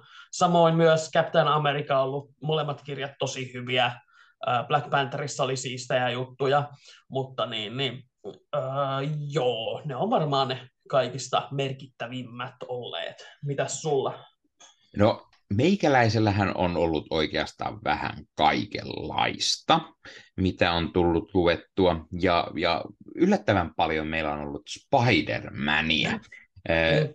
Meikäläinen lueskeli juuri Spider-Mania, lehtien nimi on pelkästään Spider-Man, Joo, eli vuoden 2022 ja numero kakkonen, ja ja äh, tässä on siis Dan Slot kirjoittelemassa taas ja, ja Mark Paklia äh, siellä vähän kuvituspuolella, ja eli, eli tuttua, tuttua nimeä sieltä. Ja tämä on tällainen End of the Spider-Verse-tarina, eli jälleen kerran toisten ö, ulottuvuuksien Spider-Manit ö, taistelevat siellä ja mukana ah, Morlun ja mikä sen mukavampaa. Tämä on yllättäen meikäläisen yhdeksi suosikki pahikseksi noussut näissä viime vuosien saatossa ja hyvin mielenkiintoinen ja voimakas hahmo ja, ja ö, tässä on muutakin pahista on, mutta, mutta nyt tosiaan mielenkiintoinen tämmöinen Spider-Verse-tarina taas sieltä. No sen lisäksi tämähän on niin kuin numero, numero ykkösin sopii, eli Spider-Man The Lost Hunt mm. myös viime vuodelta. Tämä on tällainen niin kuin kadonnut, kadonnut tarina niin sanotusti, eli kirjoittaja J.M. de Matteis palaa palaa äh, kirjoittamaan Spider-Mania ja, ja hän, hän niin kuin kertoo tarinaa, mikä sijoittuu sinne 90-luvulle, tai no 90-luvun Spider-Man-lehtien tarinoihin, mm. eli, eli sitä aikaa, kun Ben Reilly oli oikea oh. Spider-Man, hän toimi New Yorkissa Spider-Manina, niin tässä sitten, tässä sitten Peter, Peter asuu raskaana olevan MJn kanssa, kanssa jossain Portlandissa, ja, ja Peterillä ei ole hämähäkki voimia, hän menetti ne, ja, ja, mutta hänellä on outoja, outoja painajaisia, ja, ja vaikka, vaikka Kreiven on kymmenisen vuotta takaperin kuollut, niin riittyykö Kreiven nyt jollain tavalla tähän ja tulee sieltä, sieltä sitten haudasta tai kummitteleeko hän muuten vaan Peterin päässä. hyvin mielenkiintoinen, siis hyvin mielenkiintoinen, siis oikeasti J.M.T. Matteis on saanut tästä, tästä juuri sen, että tämä muistuttaa todella paljon sitä, sitä aikakautta, sitä, sitä hetkeä, kun ö, oltiin siellä ö, klooni kloonisotien, kloonisaakan temmellyksessä. Se, tässä tulee tosi paljon niin kuin tarinallisesti sekä sitten taiteesta mieleen juuri se, se y- Ysäri Spider-Man, mitä meikäläinen silloin, mistä meikäläinen oikeastaan tutustui näihin Marvelin sarjakuviin Spider-Maniin, ja, ja hyvin mielenkiintoinen. Heiltähän tuli tämä aiempikin kokonaisuus, mikä oli, oli sitten taas Penreilin niin kuin näkökulmasta, mm. eli periaatteessa vähän niin kuin sisartarinaa sitten tälle, eli, eli siinä nähdään Penreilin Spider-Man-seikkailuja, mitkä sijoittuu sinne samaan aikakauteen, sinne kloonisaakaan, niin, niin tosi mielenkiintoista tällaisia vähän niin kuin nostalgisia tarinoita sieltä puolelta sitten. Suosittelen erittäin paljon. Sen lisäksi jatkuu vielä hieman Spider-Manin. Meikäläinen luki The Amazing Spider-Manin uusimman numeron, mikä Unlimitedissa löytyy, eli numero 13 viime vuoden ranista, ja ai että, täytyy sanoa, että on kyllä todella, todella kovaa, siis, siis äh, Hobgoblin mörkö taas menossa, Wells ja, ja John Romita Juniorin taide siihen päälle, niin ai, että on kyllä niin timanttista rania ollut, ja siis juuri tämä Hobgoblin mukaan tähän, niin ei, ei ole aikoihin ollut näin, näin äh, hienoa nähdä tätä hahmoa äh, menossa mukana, ja, ja äh, Romita Junior osaa kyllä niin pirun tyylikästä, meikäläisen makuun ainakin tyylikästä äh, taidetta tehdä ja, ja juuri, juuri nämä hahmot, se kun, se kun Peter mättää siellä mörköä turpaan tai mörkö spideria, niin on, on, se, on se kyllä tosi hienosti tehty ja todella hyvä tarina. Siinä on twistiä twistin perään kyllä. Ei ehkä sen enempää siitä tarinasta, jottei nyt hirveästi spoilannut, mutta nämä on, tämä on todella mielenkiintoinen, mielenkiintoinen rani. Öö, ainut tosiaan outo oli se, että tämä hieman skippasi sen, niin kuin, mihin viime ran niin sanotusti loppui, ja, ja kun Peter ja Mary Jane oli siinä sitten juuri lähentymässä, niin nyt yhtäkkiä tässä tarinassa hypättiin siihen, että Mary Janeilla onkin joku mies ja jotain lapsia, ja, ja he ovat hyvin vieraantuneet toisistaan ja, ja äh, Peter tekee pikkusen töitä Norman Osbornille ja Norman taas varustaa myös äh, Peter ja Spider-Manin ja auttaa tätä sankari hommissa ja, ja siinä on kyllä ollut mielenkiintoista twistiä ja ideaa koko ajan tähän ja, ja tosiaan, ai että, meikäläinen on ollut äh, ihan teinivuosilta asti Romita juniorin fani ja on niin silmäkarkkia voin kyllä allekirjoittaa tämän kaiken. Siis se on niin mielenkiintoinen se, että hypätään tolleen niin kuin vähän ajassa ja silleen, että katsojatkaan ei oikein tiedä lukijat, että mikä, mitä on tapahtunut, ja pikkuhiljaa sitten meille tulee näitä uusia paljastuksia, ja lopulta varmasti saadaan tietää, että mitä kaikkea tapahtuu. Ja ö, palaan vielä siihen, että siis ekassa Fantastic Fourissa oli vähän samaa kanssa, että jotain on tapahtunut, ja se sitten selviää sitten ajan kanssa, ja Joo, siis toi Amazing Spider-Man, siis yksi niin kuin aina öö, kerta toisensa jälkeen, mä en tiedä.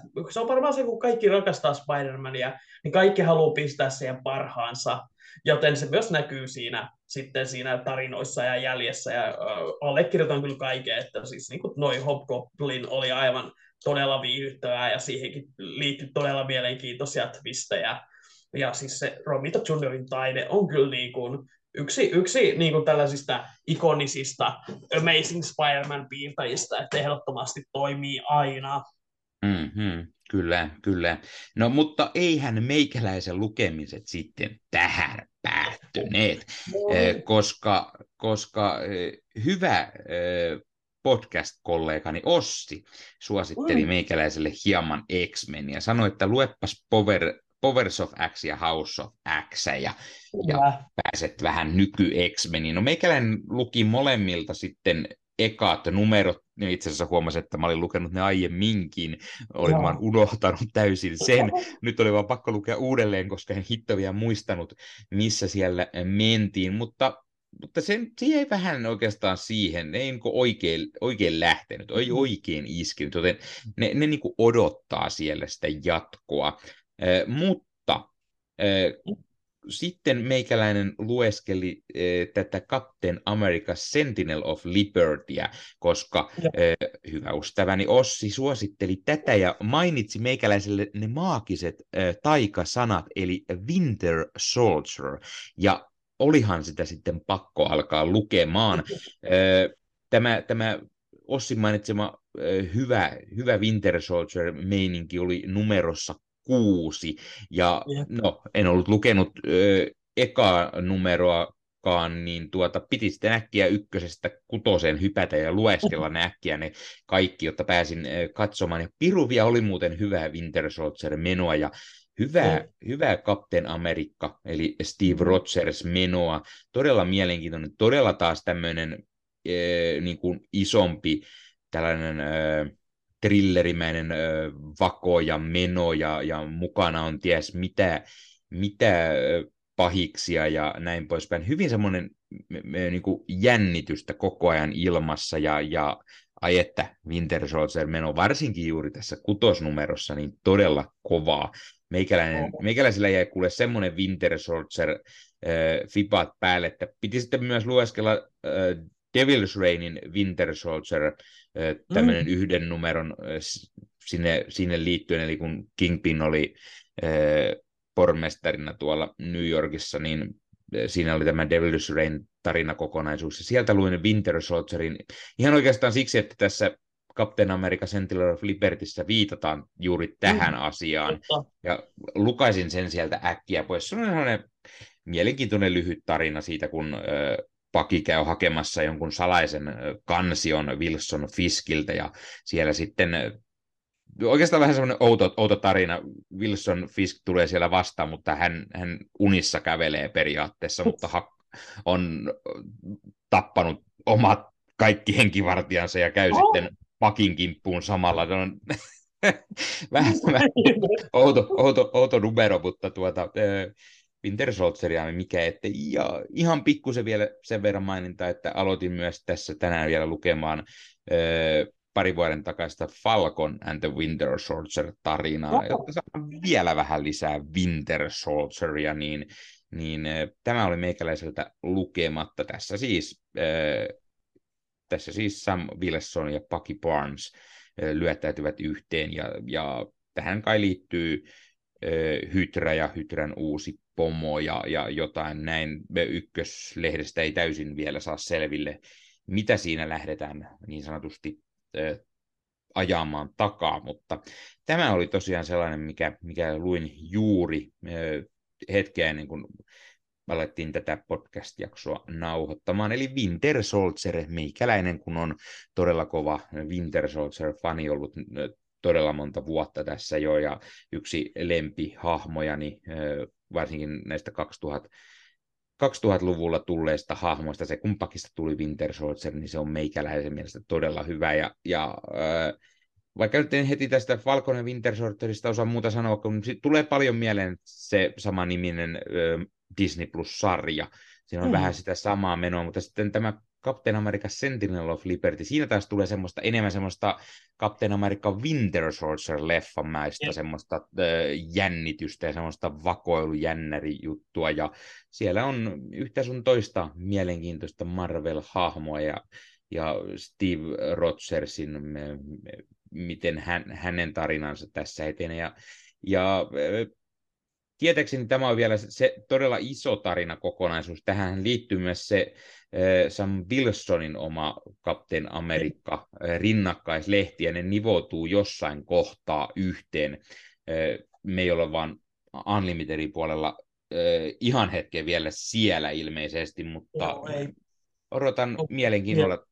Taisi olla jopa niin, että Jenkeissäkään lehdet ei ihan olla siinä vielä, mutta siellä tulee jonkunlainen yhteisseikkailu tai tämmöinen, olisiko siinä sitten molemmat kaput, napit vastatusten niin sanotusti? Voipi hyvin olla, mutta joo, ne on toistaiseksi pysynyt aika hyvin niin kuin erillään, joka on siinä mielessä ihan hyvä, että tavallaan molemmat saa omat seikkailunsa rauhassa.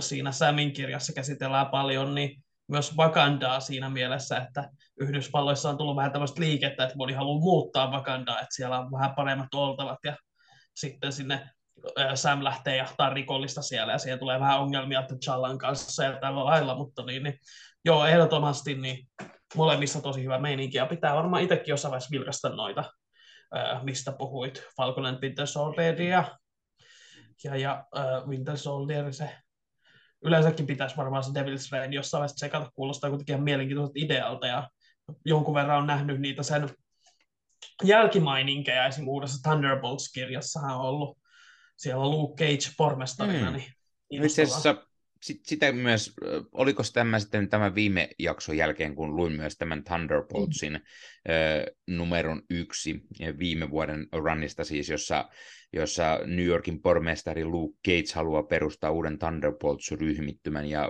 pyytää siihen sitten Clint Barton eli Hawkeita johtoroolin ja sitten hän innostui, että hei, hän on heti mielessä, ketä hän siihen ryhmään ottaa, mutta Luke Gatesillä ja hänen, hänen tiimillään olikin jo koottuna siihen uusi Thunderbolts. Ykkösnumeron perusteella ihan, ihan mielenkiintoinen. Ehdottomasti luen lisää se. Siinä odottaa, mutta Winter Soldier boom iski ja meni näiden muiden ohi. Joo, ymmärrän täysin. Omat suosikit on aina prioriteetti. Kyllä, kyllä. Mutta siinä nyt varmaan suurin piirtein oli äh, tämä, mitä ollaan viime aikoina luettu Marvelia. Ja tosiaan äh, Marvel Unlimited-appi, se on kätevin ja oikeastaan halvin vaihtoehto myös lukea näitä. Sinne tulee siis todella paljon aina äh, viikoittain. Sinne tulee uusia numeroita, mutta sinne tulee aina myös näitä vanhempia vanhempia numeroita. Nytkin kun sinne tuli näitä uusia numeroita, me, mitäs nyt sanotaan, sinne tuli varmaan 2, 4, 6, 8, 10, 12, 14, 15 tai 16, jotain siihen suuntaan ainakin uutta numeroa. Sen lisäksi se tulee tätä heidän omaa tällaista, tällaista niin kuin, uh, unlimited uh, sarjaa, mitä on tehty, vaan tätä, onko se Infinity Comics, mikä on tehty tähän tätä varten, mutta sitten sieltä tulee aina, aina liuta näitä vanhoja. Täälläkin on nyt tullut niin kuin sarjakuva vuodelta 90, 2009, 2005, 93 ja 98 ja niin poispäin. Ja ihan eri lehtiä. On Spider-Mania välillä, on, on Kue-sarja ja, ja muita. Eli se on siitä hyvä, että sinne tulee paljon niitä vanhojakin, jos haluaa niitä vanhoja lähteä. Siellä toki on jo ihan järkyttävän kova määrä, mutta aina tulee lisää. Sinne tulee lisää uusia lehtiä, mutta lisää myös vanhoja. Eli sieltä kyllä saa aimoannoksen Marvelia. Ja ehdottomasti meikäläiseltä iso suositus. Olen todella monta vuotta tätä jo käyttänyt aikanaan käytin paljon puhelimesta, koska puhelin on aina mukana ja oli helppo lukea, mutta se on kyllä ehkä vähän turhan pieni oman makuun, ja juuri pädi toimii parhaiten, koska silloin sen saa tähän yhden sivun aina näytölle kerralla, ja toimii, toimii käytännössä kuin sarjakuvaa lukisi, ja on, on ollut tosiaan meikäläisellä ö, käytössä aika hyvin tässä juuri viime aikoina, välillä taas vähän vähemmän. Joo, mullakin on niin. Mä aloitin vasta syksyllä ekan kerran ja oon ihan ollut rakastunut melkein päivittäin lukenut siitä asti. Ja mä luen itse puhelimelta silleen ruutukerralla, se toimii mulle parhaiten. Mm. Ja tietenkin osa syy on se, että mun ää, tabletti on niin kuin, vähän niin kuin tässä kunnossa, että näkyykö nuo naarmut sieltä, että se olen tipputtanut sen aikanaan vessan lattialla ja se ei tykännyt siitä. Näyttää, että, si- näyttää, että Wolverine ja Winter Soldier on lyönyt molemmat siihen ja ehkä pari muutakin vielä ja tuota, ymmärrän siis täysin. Joku niin, niin, äh, Samsungi tai Apple tai mitä näitä nyt on, niin kuuntelee, niin tablettia saa lähettää kokeiluun, niin voi sitten tehdä arvostelun, miten hyvin niiltä voi lukea Marvel-sarjakuvia. Tai jos joku kustantamo haluaa sponssaa mulle sellaisen, niin mikä ei. kyllä, kyllä. Mutta siirrytäänkö me sitten itse pääaiheeseen, eli Ant-Man and the Wasp Quantumania leffon ja sen arvosteluun? tiedätkö mitä, tehdään niin. Kun kerta nätisti pyysit. Ui, ihanaa, hienoa. uh, hei Mikki, mä tässä mietin, että niin, niin, mulla on edelleen ostamatta kaikki siis uudet MCU-leffat. Mulla ei ole edes Eternalsia, ei ole Spider-Mania ja niin kuin, näitähän on tullut vaikka kuinka paljon ja multa ne puuttuu edelleen hyllystä, koska ja onhan ne Disney Plusassa, mutta eihän se ollenkaan sama, niin kuin, kun on Marvel-fani tarvii ne hyllyyn, niin tiedätkö, mm-hmm. mistä niitä kannattaisi lähteä etsimään? No mistä kannattaisi? No itse asiassa, hei, hyvä kun sanoit tossi. Meikäläisellä tuli juuri postissa tuossa Black Panther, Wakanda Forever, neljä koona, eli mustana levynä. Ihan on kuule fyysinen julkaisu. Ai että, tämmönen on kiva hyllyyn. Kyllä, ja jos Ossi, jos sä haluat tämän leffan tai mitä muuta vaan uusia Marvel-leffoja, niin suuntaat suomikassu.fi verkkokauppaan. Kyllä, se on tämmöinen, tämmöinen pieni juuri hiljattain aloittanut verkkokauppa. Sieltä löytyy, löytyy 4 k tämäkin leffa, löytyy Blu-rayna, löytyy DVDnä, löytyy jopa Steelbookina vähän ja saattaahan sieltä löytyä vähän vanhoja leffoja VHS-kasetteinakin. VHS-sinä, vieläkö joku niitäkin kattelee? Ilmeisesti. Kyllä, koska kunnon keräilijälle kelpaa formaatti kun formaatti. Onhan se kivaa, kun hyllyssä löytyy vähän kaikenlaista formaattia. Ja jos Ossi tai joku meidän katsoja tai kuulija haluaa ostella sitten uusia tai vähän vanhempia leffoja pienellä alennuksella, niin suomikassu.fi verkkokauppaan siellä kun käytät koodia Marvel Podcast, eli isolla kirjoitettu Marvel Podcast yhteen, niin sillä saa 5 euroa alennusta, kun ostat yli 60 eurolla. Eli eihän se nyt ole paha, sillä se on pari uutta, uutta 4K Marvel-leffaa vaikka, niin se on 60 ja siitä saa sitten Femman pois, kun käyttää koodia, koodia Marvel Podcast, niin onhan se aika mukavaa, se on pienen pieni alennus ja äh, ainahan sekin on kotiin päin ja sitten saa hienoja fyysisiä julkaisuja hyllyyn. On se kyllä aivan loistavaa. Niin kuin, mäkin voin nyt varmasti mennä täyttää ostoskorin niillä puuttuvilla MCU-leffoilla ja sitten vähän alennusta saada, niin kyllä kelpaa. Pääsee niitä sitten ihastelemaan hyllyssäkin, ja jos jossain jonain kauniina päivänä Disney Plus kaatuu, niin onhan ne siellä sitten tallessa niin kauan kuin vain ö, tekniikka pelaa ja sähköt pysyy päällä. Nimenomaan, ja eihän noista aina tiedä, suoratoistopalvelut saattaa olla alhaalla jostain syystä, muutamat päivät mm. tai jotain, jos on aivan pakottava Marvel-tarve, niin onhan se nyt pirun mukava, että löytyy hyllystä se leffa ja yeah. voi sitten vaan lyödä suoraan koneeseen. Tämä, tämäkin uusi Black Panther Wakanda Forever 4K-julkaisu, se on pari levyä, sieltä löytyy 4K, mutta on siellä se Blu-raykin, niin voi katella sitten vaikka mökillä, jos ei siellä ole 4K-soitinta mm. ja näin, niin aina käteviä ja sitten pienellä alennuksella, niin onhan se mukavaa, mukavaa että saa, saa vähän siis, alennusta. Koodilla Marvel Podcast isolla yhteen, sillä saa 60 ostoksesta 5 euroa alennusta. Siis sehän on aivan niin kuin loistava juttu, että ei muuta kuin kaikki muutkin Marvel-hullut ja muutkin leffahullut ja ö, muut kuulijat, niin suunnatkaa siis Suomikassun verkkokauppaa, että sieltä saa.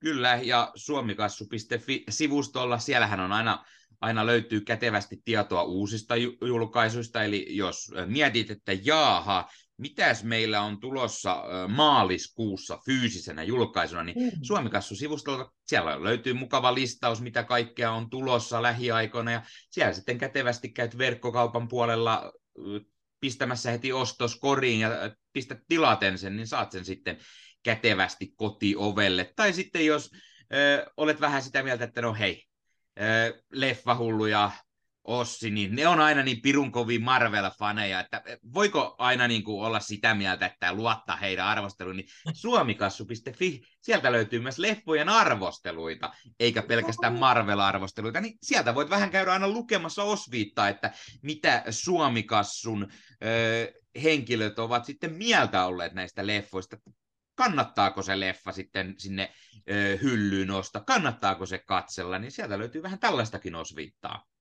No niin, siis kuulostaa aivan huikealta. Pitää kyllä lähteä ostoksille itsekin tässä vihdoin.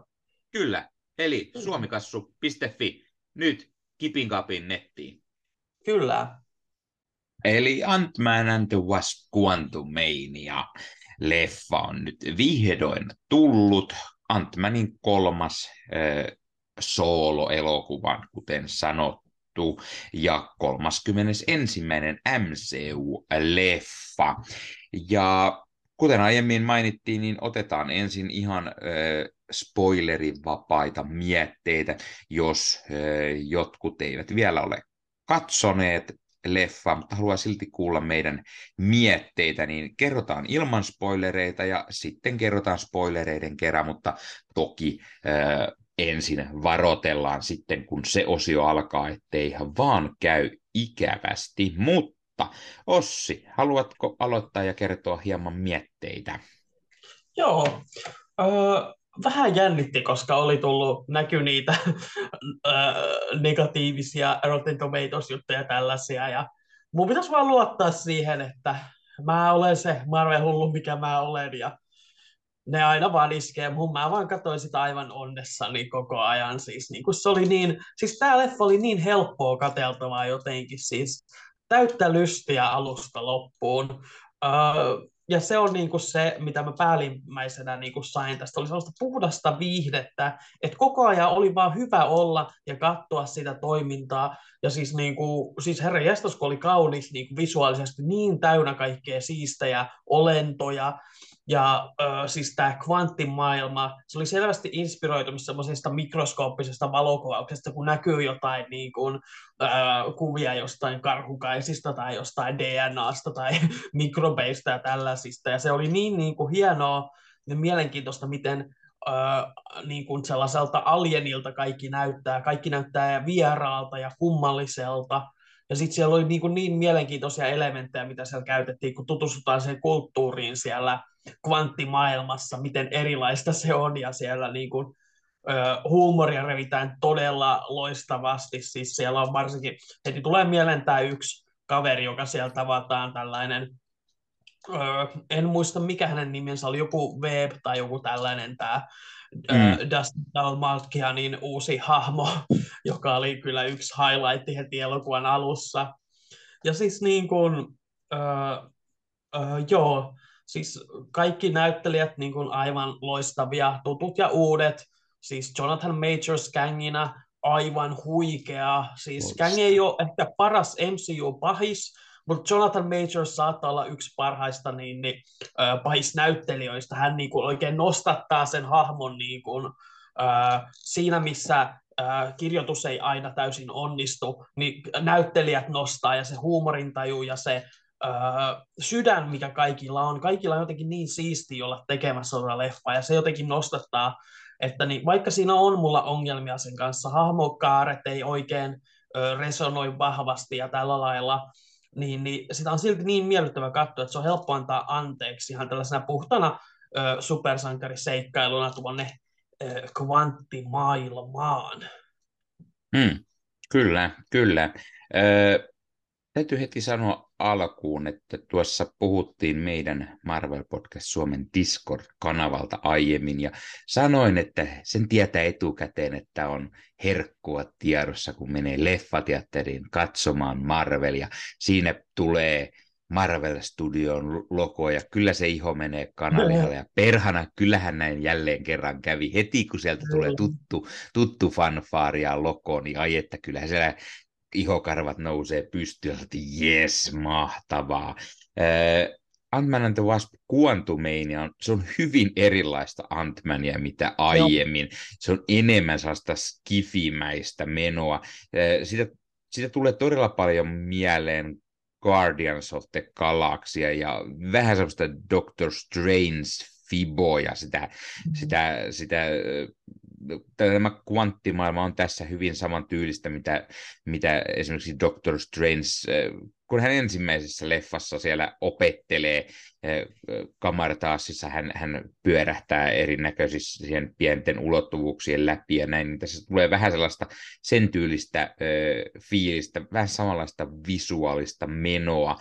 Ö, toinen asia, mikä täytyy mainita, mistä myös keskusteltiin tuolla meidän Discord-kanavalla, on viime aikoina on ollut todella paljon puheenaiheena juuri nämä CGI Marvelissa ja näin, niin tässä nyt en ainakaan nähnyt kyllä sitten mitään vikaa, että tulkaa nyt heräjästä sanomaan, jos te väitätte, että tässä on jotain oikeasti, että oli vähän huonon näköiset visuaaliset efektit, niin voi hemmetti, missä kohtaa? Kyllä oli ainakin niin silmäkarkkia. Yksi, Sulla heti. Silmää. Uh, no. siis, mutta siis toi, uh, me tiedetään, että tässä esiintyy hahmo, Modok, mitä sarjakuvahahmot on. Mm. Niin siinä on vähän sellaista tiettyä niin, niin, uncanny väli, eli kummallisuuden laaksoa, siinä, miten se oli. Se ei ihan täysin iskostunut se sen naama, naama sinne mm. niin, uh, koppaan, mutta, mutta sillä ei ollut mitään väliä, koska heti kun sä näet sen, niin mä repesin niin kovaa nauru. Siis täydellinen Modok, siis se on niin erinomainen ja sitä hahmoa käytetään niin oikein. Ja ne niinku, siis ei herran jumala, se niinku, on täyde, siis niinku, joo, se ei ihan täysin istu siinä, mutta niinku design puolella se on onnistunut täydellisesti, se on niin vääntyneen näköinen sinne ja niin vaikea, ja sitten sitä tuijottaa niinku, ihan vaan siis niinku, mä harvoin niinku ihan vaan nauran sille, miten hölmöltä joku näyttää, ja se onnistui siinä siis monta kertaa. Ja siis se niinku osoittaa myös sen tämän Ant-Manin, äh, niin kuin sanoit, tämä on hyvin erilainen, mutta tämä on hyvin erilainen ehkä visuaalisesti. Tässä on kuitenkin se huumori tallella, mm-hmm. ja Modok edustaa sitä parhaiten, että siinä tuli se, että hei, me tiedetään, että Modok on ihan järkyttävä idea, Joten sitten meidän hahmotkin puhuu siitä, ja aina kun joku näkee sen, niin niillä oli aina reaktio niin loistava, ja siis mm, niin kuin, mm. Se, se meni välillä jopa ilkeän puolelle tavalla, joka oli yhteen hauskaa. Otetaan vähän lisää tuolla spoilerin puolella, ettei mene spoilailuksi tämä, tämä hahmo enempää. toimi myös todella hyvin itselle tämä hahmo. Muutenkin näyttelijät, siis Paul Rudd on edelleen todella hyvä Scott Langina. Paul Rudd osaa olla hauska ja, ja, ja tämmöinen niin herttainen, pikkusen no hölmöhahmo tai tällainen. Ja hän, hän toimii todella mahtavasti. Jonathan Majors, ah, siis todella, hän, hän, hän niin kuin varastaa kaikki kohtaukset käytännössä, missä hän on Kang, Kang the Conqueror. Ai että, miten hieno. Myös hauska, että Michelle Pfeiffer saa Janettina on. vähän ene, enemmän ruutuaikaa. Syvennetään vähän hänen hahmoaan.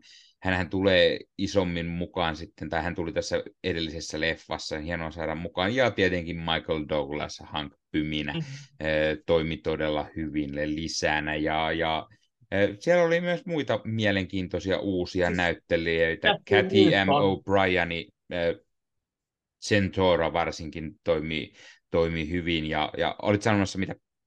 Catherine Newton, Cassie Langinä uutena. Mm. Siis todella hyvä, siis näyttää niin kuin tämän, että näillä Young Avengers-hahmoilla on todellakin tulevaisuus. Ja mä olin jo aiemmin niin kuin, tykästynyt häneen tuossa Freaky slasher-komediassa, ja sitten äh, hänellä oli myös pieni osa Detective Pikachussa ja erittäin karismaattinen, ja tässä niin kuin, tosi hieno tällainen niin kuin, äh, niin kuin, asenne tällä hahmolla, josta mä tykkäsin. Hän on vähän niin kuin tämmöinen aktivisti ja tällainen niin kuin, äh, pientä kapinallisvibaa, mutta samaan aikaan niin kuin se hyvä sydän. Ja sitten sellaista niin kuin puhasta särmää, että aina kun hänkin tuli ruudulle, niin siinä oli joku ihan omanlaisensa energia. Äh, että vaikka mua harmittaa totta kai on Emma Furmanin puolesta, joka esitti käsiä niin tuossa Endgameissa, niin on tämä siis Catherine Newton aivan loistava tässä roolissa. Joo, uh, siis se on, se on se asia, mitä, mitä, mitä on vähän ihmetelty, että minkä takia vaihdettiin ja, ja tuli sanoa, että aika ikävä, mutta siis meikäläinen on sitä mieltä kyllä, että Catherine Newton vetää todella hyvin tämän Cassin roolin ja, ja siis tämän, tämän niin kuin jälkeen ei sitä nyt voi niin kuin sinänsä hirveästi parjata. Marvel teki jostain syystä ratkaisun vaihtaa sen näyttelijä jälleen kerran, koska nuorempaakin käsiä on näytellyt eri näyttelijä, mutta siis mielestäni Catherine Newton onnistuu kyllä olemaan todella hyvä, hyvä valkokangas presenssiä ja vetämään hyvin, ja toivon, että käsiä nähdään myös tulevaisuudessa lisää. Joo, voisin kuvitella. Siis hän niin kuin on, on jo aiemmin todistanut, että pystyy kyllä kantamaan elokuvan, ja tämä vaan näytti sitä lisää, että niin, niin, ehdottomasti niin, niin hänen hahmoaan halutaan kyllä lisää. Sitten tosiaan sä aloit puhua näistä sivuhahmoista, ne oli tosiaan niin kuin, öö, ne oli vähän sellaisia, mun mielestä ne ei ollut kovin syvällisiä, ne oli vähän sellaisia arkityyppejä, mm. mutta ne kaikki kyllä niin kuin, teki tehtävänsä, ja kun ne näyttelijät oli niin hyviä, ne kantoi sitä hyvin, että sä mainitsit tuon, oliko se Katie O'Brien tämä, joka esitti tätä soturinaista. Mm. Joo, hän oli mun mielestä todella vahva presenssi siinä. Vaikka hän, me ollaan nähty se hahmo tosi monta kertaa samanlaisia, niin silti siinä oli jotenkin niin kuin, tosi hyvä asenne. Hän veti sen hyvin ja se design oli hauska, kun hän muistutti just sellaista niin kuin D&D-barbaarihahmoa mm-hmm. ulkoisesti. Ja sitten tämä William Jackson Harper oli niin, niin äh, hänenkään hahmolle ei ollut hirveästi persoonaa, mutta jotenkin siis se hänen kykynsä teki hänestä hauskan ja hän on niin, kuin niin karismaattinen näyttelijä, toimi hyvin. Että niin, niin, äh, nämä oli tällaisia pieniä rooleja, mutta ne niin kuin elävöitti sitä maailmaa ja antoi ymmärtää, että mikä siellä kvanttimaailmassa on se tilanne. Ja mm. sitten tietenkin meillä on legendaarinen Bill Murray, josta mulle jäi niin kuin vähän ehkä ristiriitaiset fiilikset, koska hän oli hyvä, hän teki sitä, mitä hän teki, mutta äh, siinä oli vähän ehkä semmoinen, että visuaalisesti hän muistutti mua tosi paljon näistä äh, Collectorin ja Grandmasterin hahmoista, jotka on mm. tosi sellaisia eksentrisiä ja sellaisia övereitä. Ja Bill Murray taas on niin semmoinen kuiva huumorin tyyppi ja sellainen sanoo asiat niin kuin ne on, niin se jotenkin silleen hänen ulkonäkö ja se äh, hahmon asenne ei ihan niin kuin samalla lailla herran, mutta samaan aikaan en mä voi sanoa, niin kuin, että se olisi mennyt varsinaisesti pieleenkään. Mm-hmm.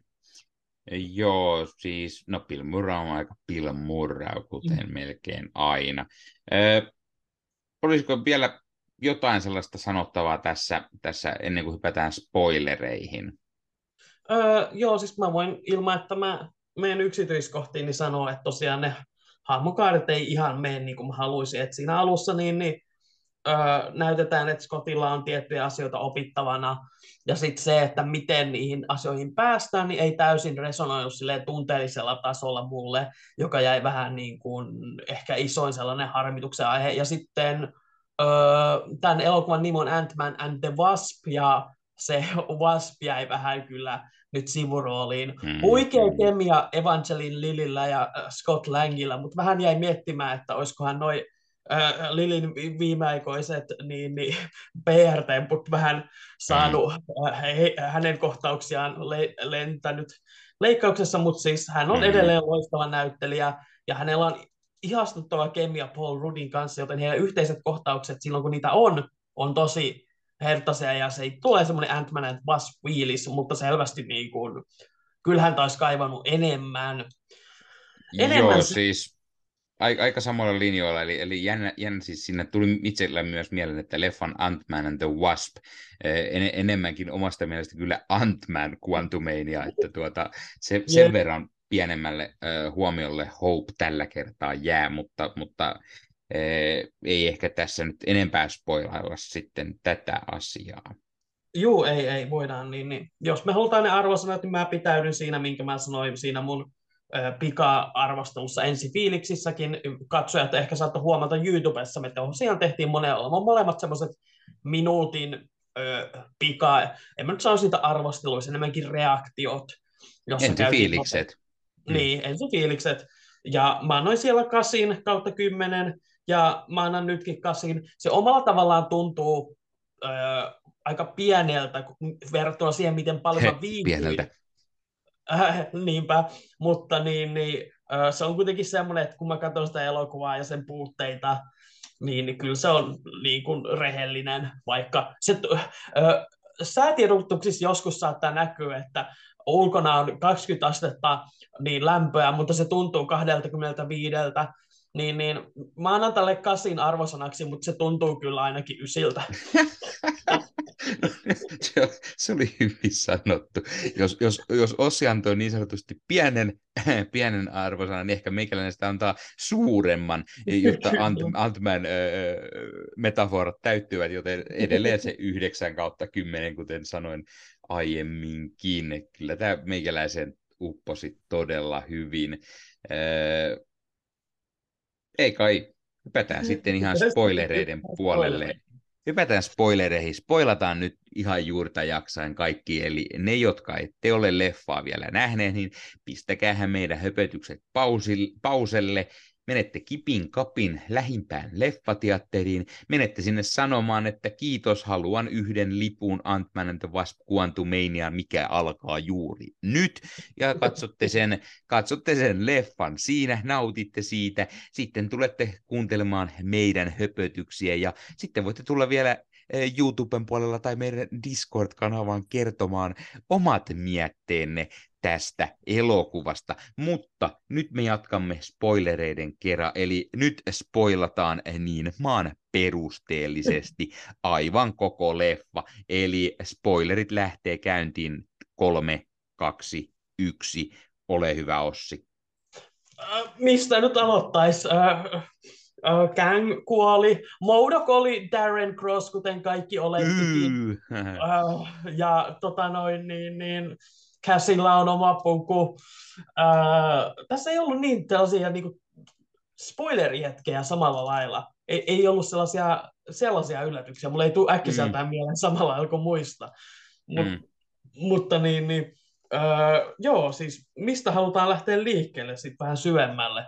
No, no lähdetään ihan, vaikka sanottiin, mitä en halunnut välttämättä aiemmin mainita, niin a, tätä, tätä alkua, äh, Scott, Scott Langin äh, tilannetta, mitä vähän nähdään trailerissakin, siellä hän, hän on äh, naapurustossa tämmöinen hyvin pidetty hahmo, äh, Friendly Neighborhood Ant-Man ehkä voisi sanoa näin, ja siellä häntä sitten tervehditään, vaikka joku häntä ehkä tervehtiikin Spider-Maniksi, äh, niin hauskaa sellaista huumoria otettu mukaan siihen, ja, ja sitten tämä, tämä Scott Langin äh, kirja, minkä hän on kirjoittanut, mitä hän on sitten lukemassa jossain kirjakaupassa.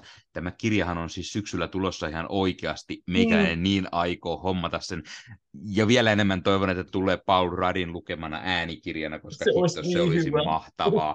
äh, mutta siis, siis äh, Scott on tämmöinen, hän, hänellä on kaikki ihan jees, hänellä on elävä mukavasti, suhde Hopein kanssa menee nätisti, Hopeista on tullut tällainen iso bisnesmokuli, hän on, hän on niin kuin, vähän niin kuin perustanut uudelleen isänsä firman, ja se on nykyään joku Pymän... Van Dyne.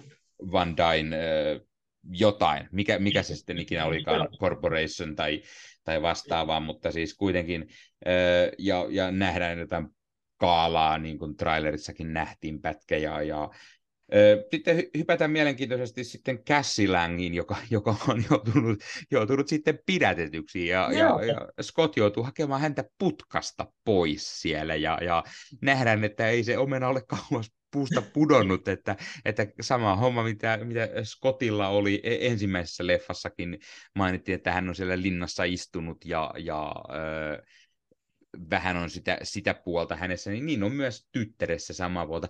Jos jotain häiritsee, niin harmi, ettei äh, Scottin kaverit tehneet kameota tässä kohtaa. Siellä olisi niin, voinut olla... Ihan hauska olla hyvää tarinan kerrontaa siinä sitten, mutta äh, haus, hauskaa myös se, että, että Cassie oli tehnyt näin kai aiemminkin, koska, koska äh, muut, äh, Janet ja, ja Hank ja, ja oliko Hopekin jopa kaikki Kyllä. tietoisia tästä, että Cassie on aiemminkin viihtynyt sitten äh, poliisin huostassa. Äh, mielenkiintoinen tämmöinen lisä, mutta sitten leffa lähtee aika äkkiseltä ja suoraan siihen, että meillä on tämmöinen laite, millä, millä otetaan joku yhteys Quantum Realmiin, ollaan vähän enemmän tutkittu sitä ja, ja sen jonkunlainen piikon tämmöinen paikan, niin, tai näin päästään siinä tutkimaan paremmin, mutta sitten se, kaikki menee vähän persilleen ja kaikki hahmot vedetään sinne kvanttimaailmaan. On muuten tyylikkään näköinen kohtaus, kun he sinne menevät ja, ja joutuvat. Tulee tosi paljon juuri sitä Doctor Strange-fiilistä siinä kohtaa varsinkin mukaan. Ja, ja semmoista, kun sinne päästään sinne Quantum Realmiin, niin hyvin semmoinen kauniin näköinen. Siellä on monia eri, eri maisemia ja eri osioita ja todella paljon siinä kohtaa yhdistyy juuri se Doctor Strange Guardians Skiffy-fiilikset, mikä tekee tästä leffasta todella erilaisen verrattuna niihin aiempiin Ant-Man-leffoihin, jotka on olleet enemmän mm, niin kuin maanläheisiä leffoja, niin nyt, nyt päästään sinne enemmän semmoisen vähän niin kuin isompaan meininkiin, sinne Skiffy-meininkiin.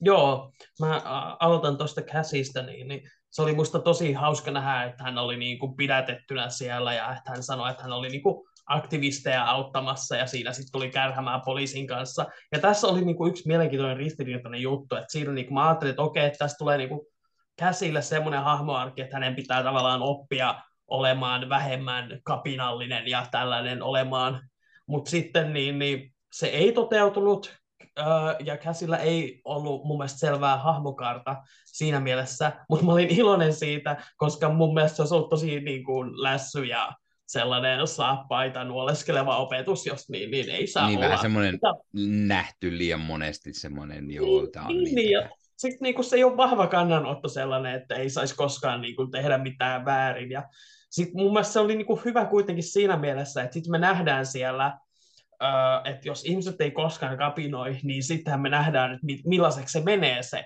elämä, että me nähdään, että sit siellä on näitä kängin joukkoja, jotka siellä kurmuttaa porukkaa. Ja mm, niin kuin siitä mm. mä tykkäsin tosi paljon, että se oli sellainen niin kuin hyvin ö, ehkä kapina myönteinen elokuva siinä mielessä, ja että taistellaan oikeuksien puolesta, eikä, an, eikä luovuta niistä. Ja se oli hyvin vahvasti koko ajan käsillä mielessä. Et siinä mielessä, vaikka hän ei varsinaisesti kasva muuten kuin kirjaimellisesti elokuvan aikana, niin, niin, ja kutistu. Ää, jep, toimi hyvin. Ja joo, siis se oli huikea, kun päästiin sinne kvanttimaailmaan, ja siis just se, sinne kun mennään, niin se on niin huikean näköistä. Toi Doctor Strange-vertaus on kieltämättä erittäin, erittäin hyvä, ja siis koko ajan siellä niin kuin sai olla niin, niin kuin silmät kirkkaana katsoa sitä kaikkea upeutta. Mä odotan innolla, että mä näen se uudestaan, että voin bongailla lisää kaikki yksityiskohtia sieltä. pitää mainita, että näin tämän 3D-nä, ja mä olin, a, mä olin neljännessä rivissä vähän vinossa, ja toimi tosi hyvin 3D ainakin siitä kulmasta, että siinä niin oikeasti näki sen syvyyden tarkka kysymys, vinossa vasemmalla vai oikealla? Mä olin vähän vasemmalla. Jumaliste, niin minäkin, neljä riviä Joo. vähän vasemmalla. Ollaanpas me olleet hyvin samoja, vaikka eri puolilla ollaankin katsomassa. Joo, kyllä, siis itsekin kävin 3 d katsomassa, mikä selvisi siis vasta siellä salin puolella, kuten Discordissa mainitsin. Joo. Ihmettelin, kun siellä meidän Discord-kanavassa jutellaan, että 3 d että hitto vielä, eikö taaskaan meille tänne Turun seudulle tule ollenkaan 3D-näytöksiä. Menin Finkinon sivuille katsomaan ja huomaan, että hitto, minähän istun 3D-näytöksessä. Ja minulle työnnettiin lasit jo aiemmin käteen. Mutta kun Finki, Finkinolla on nykyään sellaisia kertakäyttöisiä 3D-laseja, niin luulin, että ne on jotkut promo ö, aurinkolasit tai jotain, mitä sain käteen, ja pistin ne vaan taskuun. Mutta siellä sitten otin sen esille ja huomasin, että siinähän se lukee, tosin englanniksi tietenkin, mutta siinä lukee ihan selvästi, että kertakäyttöiset 3D-lasit, ja olin että ai, jaa, no, ei kai siinä. Meillä ei ollut kertakäyttöiset, ne oli ihan niitä perus, mitä aiemminkin ollut. No. Pitää muuten sanoa, että mä oon käyttänyt silmälaseja vaan tuossa äh, vähän yli vuoden, ja istun nätisti lasien päälle ne 3D-lasit, mitä siellä oli, ne sellaiset muoviset, no. äh, suht niin kuin, hyvät, niin, niin toimi hyvin 3D mulle. Ja tosiaan niin, niin me ei saatu promolaseja, saatiin Coca-Cola Zeroa kyllä promolla sieltä, että niillä on joku kampanja ilmeisesti MCU kanssa nykyään, mutta Joo, Joo, niin on, mutta ei meillä sellaista kokista siellä ollut vaan silti. Joo, mitä, mitä ihmettä. En tiedä, minkä takia meillä oli, että se oli joku tämmöinen ensi ilta. Joo. Ja pitää muuten mainita ensi illasta, siellä istui vähän niin kuin mun takana siinä keskemmällä vähän paremmilla paikoilla tämmöinen pariskunta, vähän iäkkäämpi, en uskalla arvioida, mutta kuitenkin äh, oli vähän harmaata hiuksissa. He olivat pukeutuneet Ant-Maniksi ja Waspiksi. Oi. Ja niillä oli vielä niin kuin, siis sellaiset pienet niin kuin, tämä mies oli Ant-Man tietenkin, hänellä oli pieni Wasp tässä olkapäällä, ja Ant- Waspilla pieni Ant-Man, ja siis ne oli niin, niin kuin herttaset silleen, niin kuin, tulevaisuuden kyllä pariskunta goals on se, että niin, niin, jos he koskaan kuulevat tämän, niin uh, shoutoutti kyllä, että niin kuin, en, en, en kehannut alkaa siinä mainostaa meitä, mutta niin, niin, uh, oli, oli huikea näky, ja, mutta joo, siis 3D toimi upeasti, ja se visuaalinen maailma, anteeksi tämä vähän kar- karkas tämä juttu käsistä, mm-hmm. mutta niin, takaisin sinne, että niin kuin, todella huikea. Yksi, mihin mä tota, kvanttimaailmaa haluan verrata, on siis viime vuonna tuli toi Disneyn uusi, uh, Disney Animationin uusi Ihmeellinen maailma-niminen elokuva. Mm-hmm. Siinä oli vähän samanlaista visuaalista sellaista, ja niin kuin todella erikoista ja ennen näkemättömän mm-hmm. tumpusta, että oikeasti alienia. Ei ole vaan sitä, että niin kuin, otetaan joku auto ja laitetaan se lentämään tai laitetaan jollekin ihmiselle liskon pää, vaan nähdään oikeasti sellaisia muukalaisia, erikoisia otuksia. Siis niin kuin aiemmin puhuttiin tästä tyypistä, joka oli nestettä ja jolla oli obsessio reikiin, joka oli myös Ky- niin kuin maailman hauskimpiksi ikinä kyllä. Siis ky- ky- varsinkin ky- se, että sitten lopussa nähtiin, mikä siitä seurasi, kun hän vihdoin sai reikiä. Reikiä. niin, ja, niin ja tämäkin oli, kuten mainitsin, niin David Dashmalchian, ja tuota, täytyy sanoa, että hänellä on kyllä tässä muutaman vuoden aikana ollut aika hyviä, hyviä rooleja. On. Pistää aina nauramaan. Jep, ja se on varmaan niin kuin mukava tyyppi, kun kaikki sitä haluaa sen niihin rooleihin. Ja mm. tuolla lailla, että Peyton Reedkin toi juuri hänet takaisin, niin, niin tosi hauska. Öö, ja joo, siis siellä kvanttimaailmassa oli tosi hauska sit nähdä, että siellä oli tämmöinen niin vastarintali Ike, kängiä vastaan. Ja sitten oli tosi mielenkiintoista oppia niin kuin lisää just tästä Janetin ajasta täällä ja miten hän ei ollut kertonut siitä, että hänkin sai mm. vähän opetuksen, että hei, että kannattaa ehkä olla vähän rehellisempi, niin ei sitten käy näin, että sun mm. perhe salaa siellä lähtee tutkimaan ja sörkkimään. Mm. Ja sekin oli niin kuin, Ö, siis tämä perheen dynamiikka on tässä tosi kaunis mun mielestä. Musta mm. oli tosi helposti, että käsi kutsuu hänkiä vaarikseen, mm. ö, vaikka mm. ei vaikka ole niinku edes biologista sukua ja mm. tällä lailla. Ja siis kaikilla niillä on niin hyvä se ö, kemia, että ket, ketä ikinä me seurataankaan, niin se dialogi on aivan loistava. Niin meillä oli nämä Bill Murrayn kanssa ne kohtaukset oli niin hauskoja, kun Hope, joka ollaan tututtu näkemään niin tämmöisenä vakavana, niin joutuu tähän tilanteeseen, kun hänen vanhemmat yhtäkkiä puhuukin seksistä, ja se on tosi kiusallista hänelle. ja niin, niin, se oli niin kuin aivan hulvatonta, vaikka häntä muuten liian vähän olikin, niin sai tällaisia hauskoja kohtauksia. Ja Kyllä, tosiaan... ja siis se, se, mitä aiemminkin epäiltiin, eli, eli, eli Janetilla on ollut jonkunlainen äh, suhde Bill Murrar äh, hahmon kanssa, eli tämä Lordi Grylar, ja, ja kyllä sitä aika hyvin sitä sitten sanottiin, mutta niin oli ilmeisesti äh, Hank Pymilläkin ollut jotain sutinaa niinä vuosina, kun... Äh, niinä vuosina, kun Janet sitten oli ollut tuolla Quantum maailmassa. Yritin miettiä tätä nimeä, mikä siinä sanottiin. Hän mainitsi jonkun naisen nimen, kenen kanssa hänellä jotain juttua oli, mutta en nyt muista, ketä tämä oli, että olisi mun jälkeenpäin katsoa, että onko tämä joku pieni nosto jostain sarjakuvista Joo, ja hankin. Siis mä mietin sitä, että kun mun mielestä oli joku Linda tai vastaava, mm. mutta niin kuin sarjakuvissahan Hank Pymmillähän oli vaimo ennen Janettia, hänen nimensä oli muistaakseni Maria, ja hänet niin, niin, he olivat muistaakseni Ukrainassa tai jossain muussa tällaisessa neuvostomaassa vierailemassa, ja siellä sitten tämä vaimo kaapattiin, ja hän luuli sitä pitkään kuolleeksi, kunnes sitten muutama vuosi sitten sarjakuvissahan tuli uusi hahmo nimeltä Nadia One Dine, tai Nadia Pym, joka oli vähän niin kuin uusi tämmöinen wasp, mm joka niin, niin mä luulen, että koska Hope ei jossain elokuvissa ollut juurikaan olemassa muuta kuin vaihtoehto todellisuudessa, niin ne toi tämän Nadia Pymin tavallaan tilalle. Niin musta se olisi ollut hauska easter egg, jos äh, he olisivat voineet sillä lailla sanoa, että hän oli tämmöisen Maria-nimisen naisen kanssa, ja sitten myöhemmin ne halutessaan voisi tuoda Nadian kuvioihin jossain muodossa, mutta ei siinä. Hauska oli kuitenkin siis, Janethan on niinku sarjakuvissa todella tärkeä hahmo. Hän siis mm-hmm. kirjaimellisesti keksi Avengers-nimen. Mm. Hän oli niin kuin perustajajäsen ja siis oli tosi siisti nähdä niin kuin, tämä hahmo nyt vähän enemmän saamassa action-kohtauksia, vaikka toki ne on selvästi sellaisia, että vaihdetaan stuntti naiseen mm. äkkiä ja tällä lailla. Mutta siis äh, se oli tosi kiva. Ja Michelle Pfeiffer on vaan niin valovoimainen on, äh, tähti, siis niin, kuin niin helppoa kateltavaa. Ja siis se tässä just on niin kuin tässä leffassa. Tätä on niin helppo katsoa. Tämä oli mm-hmm. niin jotenkin silleen, istut vaan, nautit, hymyilet, katsot mitä kaikkea värien sekamelskaa siellä tulee. Mm, niin, niin mm. ei siinä jaksa hirveästi niistä mun ongelmista, mitä mulla oli sen kirjoituksen kanssa. Ei niistä, ne, ne on niinku ongelmia, mutta ne ei pilaa mun päivää millään no, tasolla. No tartutaan tähän, eli, eli mitä Joo. ongelmia siinä sitten oli? Joo, esimerkiksi niin siis äh, se, Scott Langin, Langin äh, hahmokaari oli mulle vähän ehkä vaikea, että mä en oikein käsittänyt, tai siis äh, se, miten mä sen näin oli sillä, että okei, hänen pitää oppia tavallaan päästämään irti tyttärestään, klassinen tarina. Tytär on kasvanut, pitää antaa hänelle omaa tilaa, tehdä omat virheensä. Ja jotenkin mä en niin kuin, me kyllä nähtiin sitä, mitä hän pikkuhiljaa näkee, kun Cassie tavallaan oppii asioita ja käyttää sitä pukua, ja hän on tosi ylpeä siinä lopussa, kun hän tekee tämän puheen. Mutta jotenkin mä en saanut sitä... Siinä oli toki se kohtaus, kun ne halaa jättiläisenä, ja se on aivan loistava kohtaus, mutta mä ehkä olisin niin kuin, se on tosi vaikea selittää, se ei jotenkin resonoinut mussa.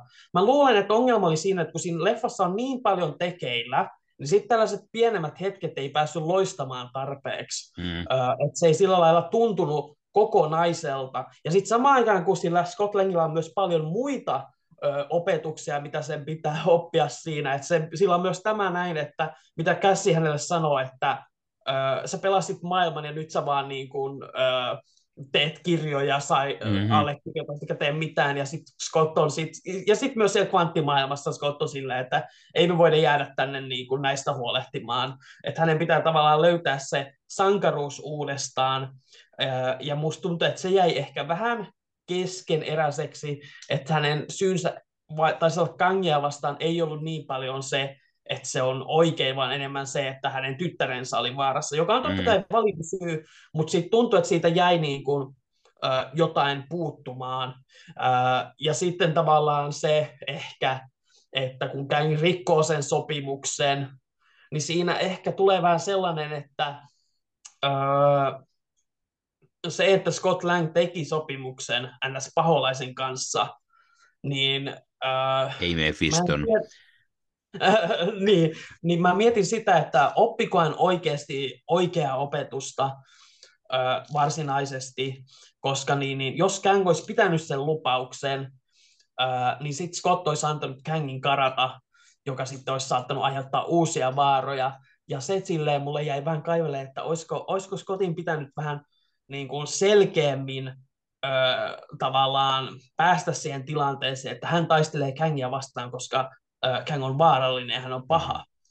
Mutta niin, niin tämä on tällaisia, mitä mä mietin. Sitten toinen ehkä Kangin motivaatiot oli se, että se oli aika selkeetä, mutta se mitä mä sanoin, niin kuin, että se ei pääse ihan niin kuin vaikka Killmongerin tai Vulturen tasolle, on se, että se ei tuntunut samalla lailla niin kuin, ää, puoleensa vetävältä kuin muilla hahmoilla. Sillä, että okei, mä ymmär, me ymmärretään kaikki, että hän haluaa haluaa tavallaan niin kuin, ö, päästä sieltä pois, jotta hän voi ö, tappaa ne omat varianttinsa, mm. ö, koska hän pitää niitä uhkana, mutta se jotenkin katsojana mulle ei resonoinut se uhka, ja sillä lailla mä en tavallaan, ö, se niin kuin jäi vähän semmoiksi sanahelinäksi, tiedätkö? Okay. Ö, että hän niin kuin vaan sanoo, että tällainen uhka on, mutta me ei missään vaiheessa niin kuin koska me ei tiedetä, puhuuko hän totta, niin se ei tavallaan merkitse mitään. Vaikka Jonathan Majorsin roolisuoritus on aivan huikea, niin sitten jos mä mietin sitä niin kuin, ää, oikeasti sitä hänen motivaation tämän hahmon, niin sitten mä oon silleen, että toi ei oikein tarkoita mulle silleen ää, tunnetasolla mitään. Se on vaan, sä vaan haluat pois. Ja se ei ole niin semmoinen vahva. Niin, no, mutta siis siis meikäläisen taas iski jotenkin kangiselatti oikein niin kuin semmoisena isona niin kuin Thanos-luokkaisena pahiksena. Mm. Kang haluaa jo pois sieltä kuanttimaailmasta, jotta hän, hän pääsee tuhoamaan ne kaikki muut omat varianttinsa. Hän on onnistunut rakentamaan hirveän armeijan itselleen, sen Kang-dynastyn siellä ja, ja aikoo lähteä, mutta samalla hän on lähdössä sieltä pois tappamaan ne kaikki muut. Samalla hän aikoo tappaa ne kaikki muut ö, aikajanat ja niissä olevat hahmot. Avengersia hän oli jo tappanut aiemmin, hän mainitsee siellä pikku easter Vasara-tyyppi, oletko sinä Vasara-tyyppi, e, ja niin kuin, ha- hauskasti, mutta hän ei ihan tarkalleen tiennyt, että oliko hän ketään niin kuin, tappanut ja näin, mutta silti hän oli menossa tuhoamaan kaikki. Tässä myös mainitaan e, uudelleen tämä concursion, eli yep. näiden universumien, multiversumien törmääminen, eli, eli liittyykö tämä sillä tulevassa Secret Warsissa sitten taas mukaan, tai tulevassa äh, Doctor Strangein kolmannessa leffassa, koska Doctor Strange Multiversum Madnessissa juuri puhuttiin tästä äh, Concursionista, mikä tässä myös mainitaan, ja, ja sitä kautta sitten tosiaan äh, tuntuu olevan aika iso uhka. Jonathan Majors näytteli mielestäni todella hyvin tällaista oikein uhkaavaa pahista ja näin. Mielenkiintoista myös, että hahmo on hieman ehkä muutettu sarjakuvista, sillä, sillä hänellä, hänellä on itsessään jo tuollaisia voimia paljon, kun hän taistelee tässä. Sarjakuvissa Eikö mielestäni... hänen puvustaan?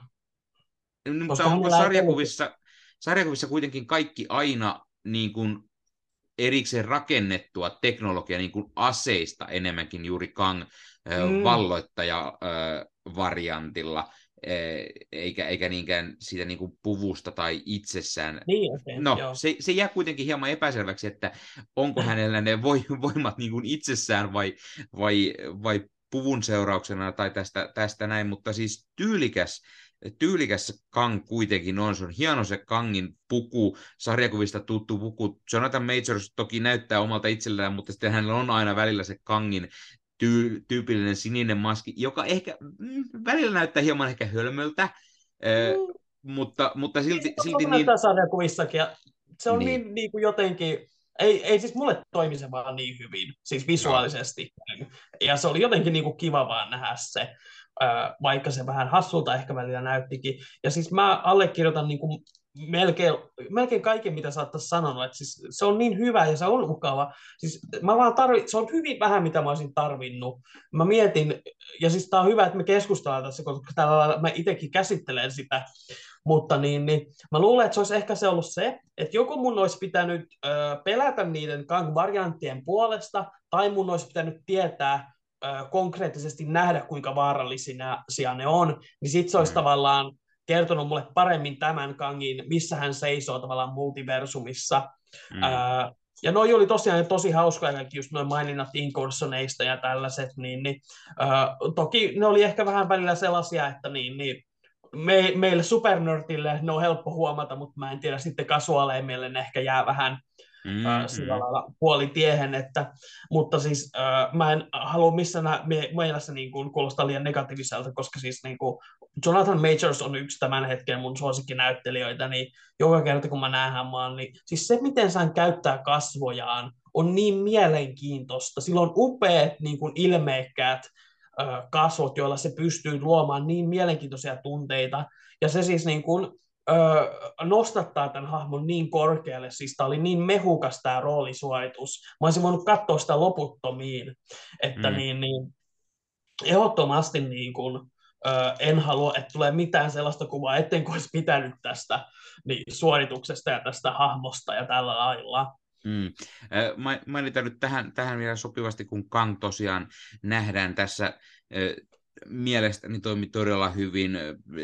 Näyttelijä Jonathan Majors mahtava. Saada niin kuin ensikosketus Kangin. Joo, meillä oli Lokissa He Who Remains ja näin. Jep. Tämä on toinen variantti. Lopussa hän kuolee oletettavasti. Siltä vähän, mutta toisaalta niin, se myös mutta sitten... mua vähän siitä, miten Darren Cross kuoli. Et niin, siinä oli melkein, ja... että ja sen lisäksi äh, Scott vielä omassa monologissa vähän puhelee sitä, että niin. kuoliko sittenkään, mutta sitten sieltä päästään vielä, ah, ihana pikku, pikku teaserit sieltä niistä toisista varianteista. Äh, siellä niin. siellä äh, tämmöinen kolmikko oli kokoontunut ja olivat pyytäneet sitten kaikki, kaikki kymmenet kaikki. tuhannet kangit ilmeisesti yeah. paikan päälle. meillä on sarjakuvista tuttuja ramatuttia siinä nähdään. Häh? Ramatutti. Ramatutti, kyllä ramatutti. Ramatutti Sitten tämä vaikea ajatella niitä muita, koska tämä, joo. Sitten, sitten siinä oli Immortus, ja ketä se kolmas sitten on? Mä en ole varma siitä kolmannesta. Se näytti hyvin semmoiselta futuristiselta ja niin, niin sellaiselta. Mä en tiedä, onko hän sarjakuvista kukaan, mutta mulle tuli niin kuin visuaalisesti en, eniten mieleen, siis, äh, äh, joka ollaan trailereissa nähty, toi High Evolutionary. Hänellä on niin, siis nimen, nimenomaan, nimenomaan, tai sitten jostain syystä ehkä, ehkä niin kuin Iron Lad-fiilikset, tiedätkö, niin, se jotenkin voi, se, on, se on hänestä versio, että niin, niin. niin. mutta kuitenkin siis se, sen kohtauksen se lupaus siitä potentiaalisesta, että kangeja on loputtomasti. Musta tuntuu, että me tullaan näkemään niitä lisää. Ja siitä, kun aiemmin puhuttiin Fantastic Fouria niistä Silver Surfer huhuista, niin musta tuntuu, että saattaa olla ramatut ensimmäinen Fantastic Four pahis se sopisi mm. mun mielestä tosi hyvin, koska niin, niin, mm. ä, Ramatut on myös ensimmäinen Kang, joka on koska sarjakuvissa nähty. Se vasta mm. myöhemmin yhdessä Avengers-numerossa paljastuu, että hän oli oikeasti ai, ä, ä, Kang-niminen matkustaja. Ja, ä, siis se on vaan niin herkullinen, kun näkee ne kaikki, se popsahtelee niitä, ja se potentiaali, mitä Jonathan Majorsilla on, että hän pääsee esittämään niin monia erilaisia.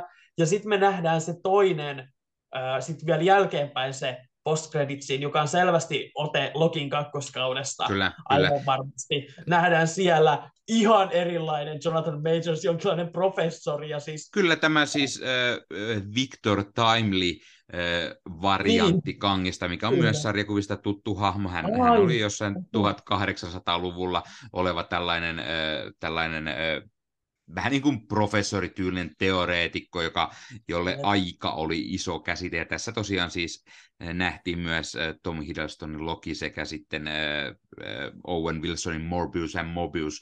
Ja, ja sel, selvästi liittyy Lokin kakkoskauteen. Oli muuten hauskaa, hauskaa että tuota, leffateattereissa kyllä, kyllä meillä, meillä sai naispuolisista katsojista hyvin vahvat äh, kiljahdukset jälleen kerran, meillä, kun Tom Hiddleston Meillä lähti. sama, se on hauska ensi kun kaikki fanit on paikalla. Ja, joo, siis se herätti kyllä todella paljon niin kuin, tunteita. Ja siis muutenkin siis Loki on suos, niin suosittu hahmo, että sen kyllä huomasi. Ja kyllä itsellekin tuli kyllä semmoinen, että mulle tuli vaan se, että jes, me nähdään Jonathan Majorsia lisää Loki kakkoskaudella, ja vähän ehkä kuvaa siitä, että ehkä tää, siitä tulee vähän tämmöinen, että ö, saattaa nähdä useampiakin, kun lähtee Loki yrittää selvittää tämän tyypin salaisuutta. Siis, kyllähän tämä nyt oikeastaan oli vähän tiedossakin, että tullaan näkemään lisää, varsinkin kun miettii, mihin se, se eka kausi Lokissa päättyy, niin kuin, mm. että selvästi siellä nähtiin niin kuin tämmöinen Kangin jonkunlainen patsas Totta. ja näin hän oli valloittanut TVAn ja näin, joten odotan todella innolla.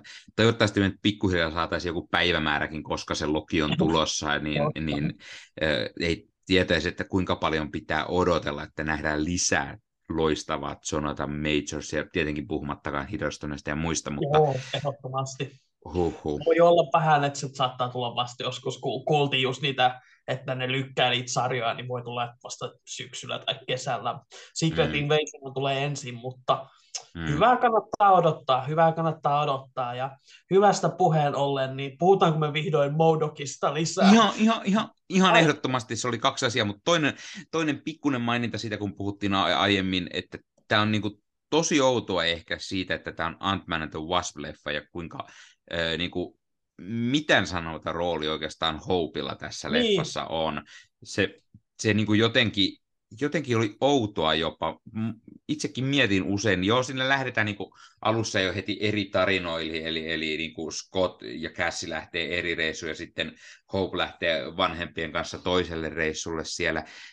nähdään mutta tässäkin nähdään niin enemmän nimenomaan Janettia ja Hankkia, ja, ja niin kuin Hope jää niin kuin täysin, täysin oikeastaan mitään sanomattomaksi koko leffan aikana. Hänellä on pari semmoista, kuten sanoit, ehkä hyvä, hyvä niin kuin suhde äh, Scottin kanssa ja näin, mutta sitten, sitten sieltä, että olisiko sitten käynyt juuri niin, että Evangelin Lilin mölätysten takia olisi vähän ehkä leikkaamon lattialle tipahtanut tai, tai äh, muuten niin, että ei, ei olla sitten enää katsottu, että tarviiko tätä hahmoa tässä niin välttämättä paljon olla mukana.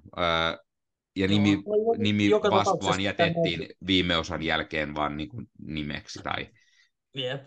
Toivon, että jos tulee neljäs, niin siinä sitten äh, panostetaan vaikka enemmän Scottin ja äh, äh, ton Hopein suhteeseen taas. Mm ja totta kai myös, niin, niin mehän ei vielä tiedetä, että onko toi Cassie Lang, onko hän Stature vai onko hän Stinger.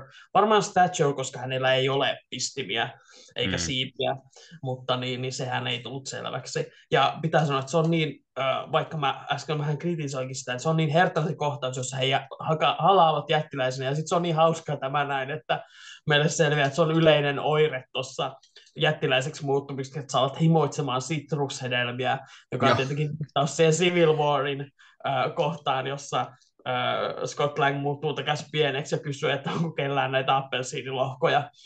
Joka Joo, niin, ja, ja sitten, sitten myös, myös hauskaa, kun äh, äh, Cashillä tosiaan hänellä on puku ja hän, hän pystyy muuttumaan pieneksi ja isoksi, niin sitten kun, sitten kun Scott opettaa hänelle tätä, tätä niin kuin kutistusjuttua, mi, mi, miten, se, miten se toimii se pikku näpäytys ja, ja yeah. heitto siinä, miten, miten pystyy, niin sekin on jotenkin hauskaa, kun Kässi sitten opettelee niitä kängin joukkoja vastaan, että miten siellä pystytään yeah. taistelemaan sitten hienosti. Mutta nyt anna tulla Ossi, Modok, tätä, oh. tätä, mitä me odotimme. Nyt me nähtiin tosiaan siis live action Modok, ja äh, täytyy sanoa, että siis, no, tämähän oli, kuten sanoit, niin äh, Cory Stoll palaa jälleen äh, roolinsa. Hän, hän on, on tämä Darren äh, Cross.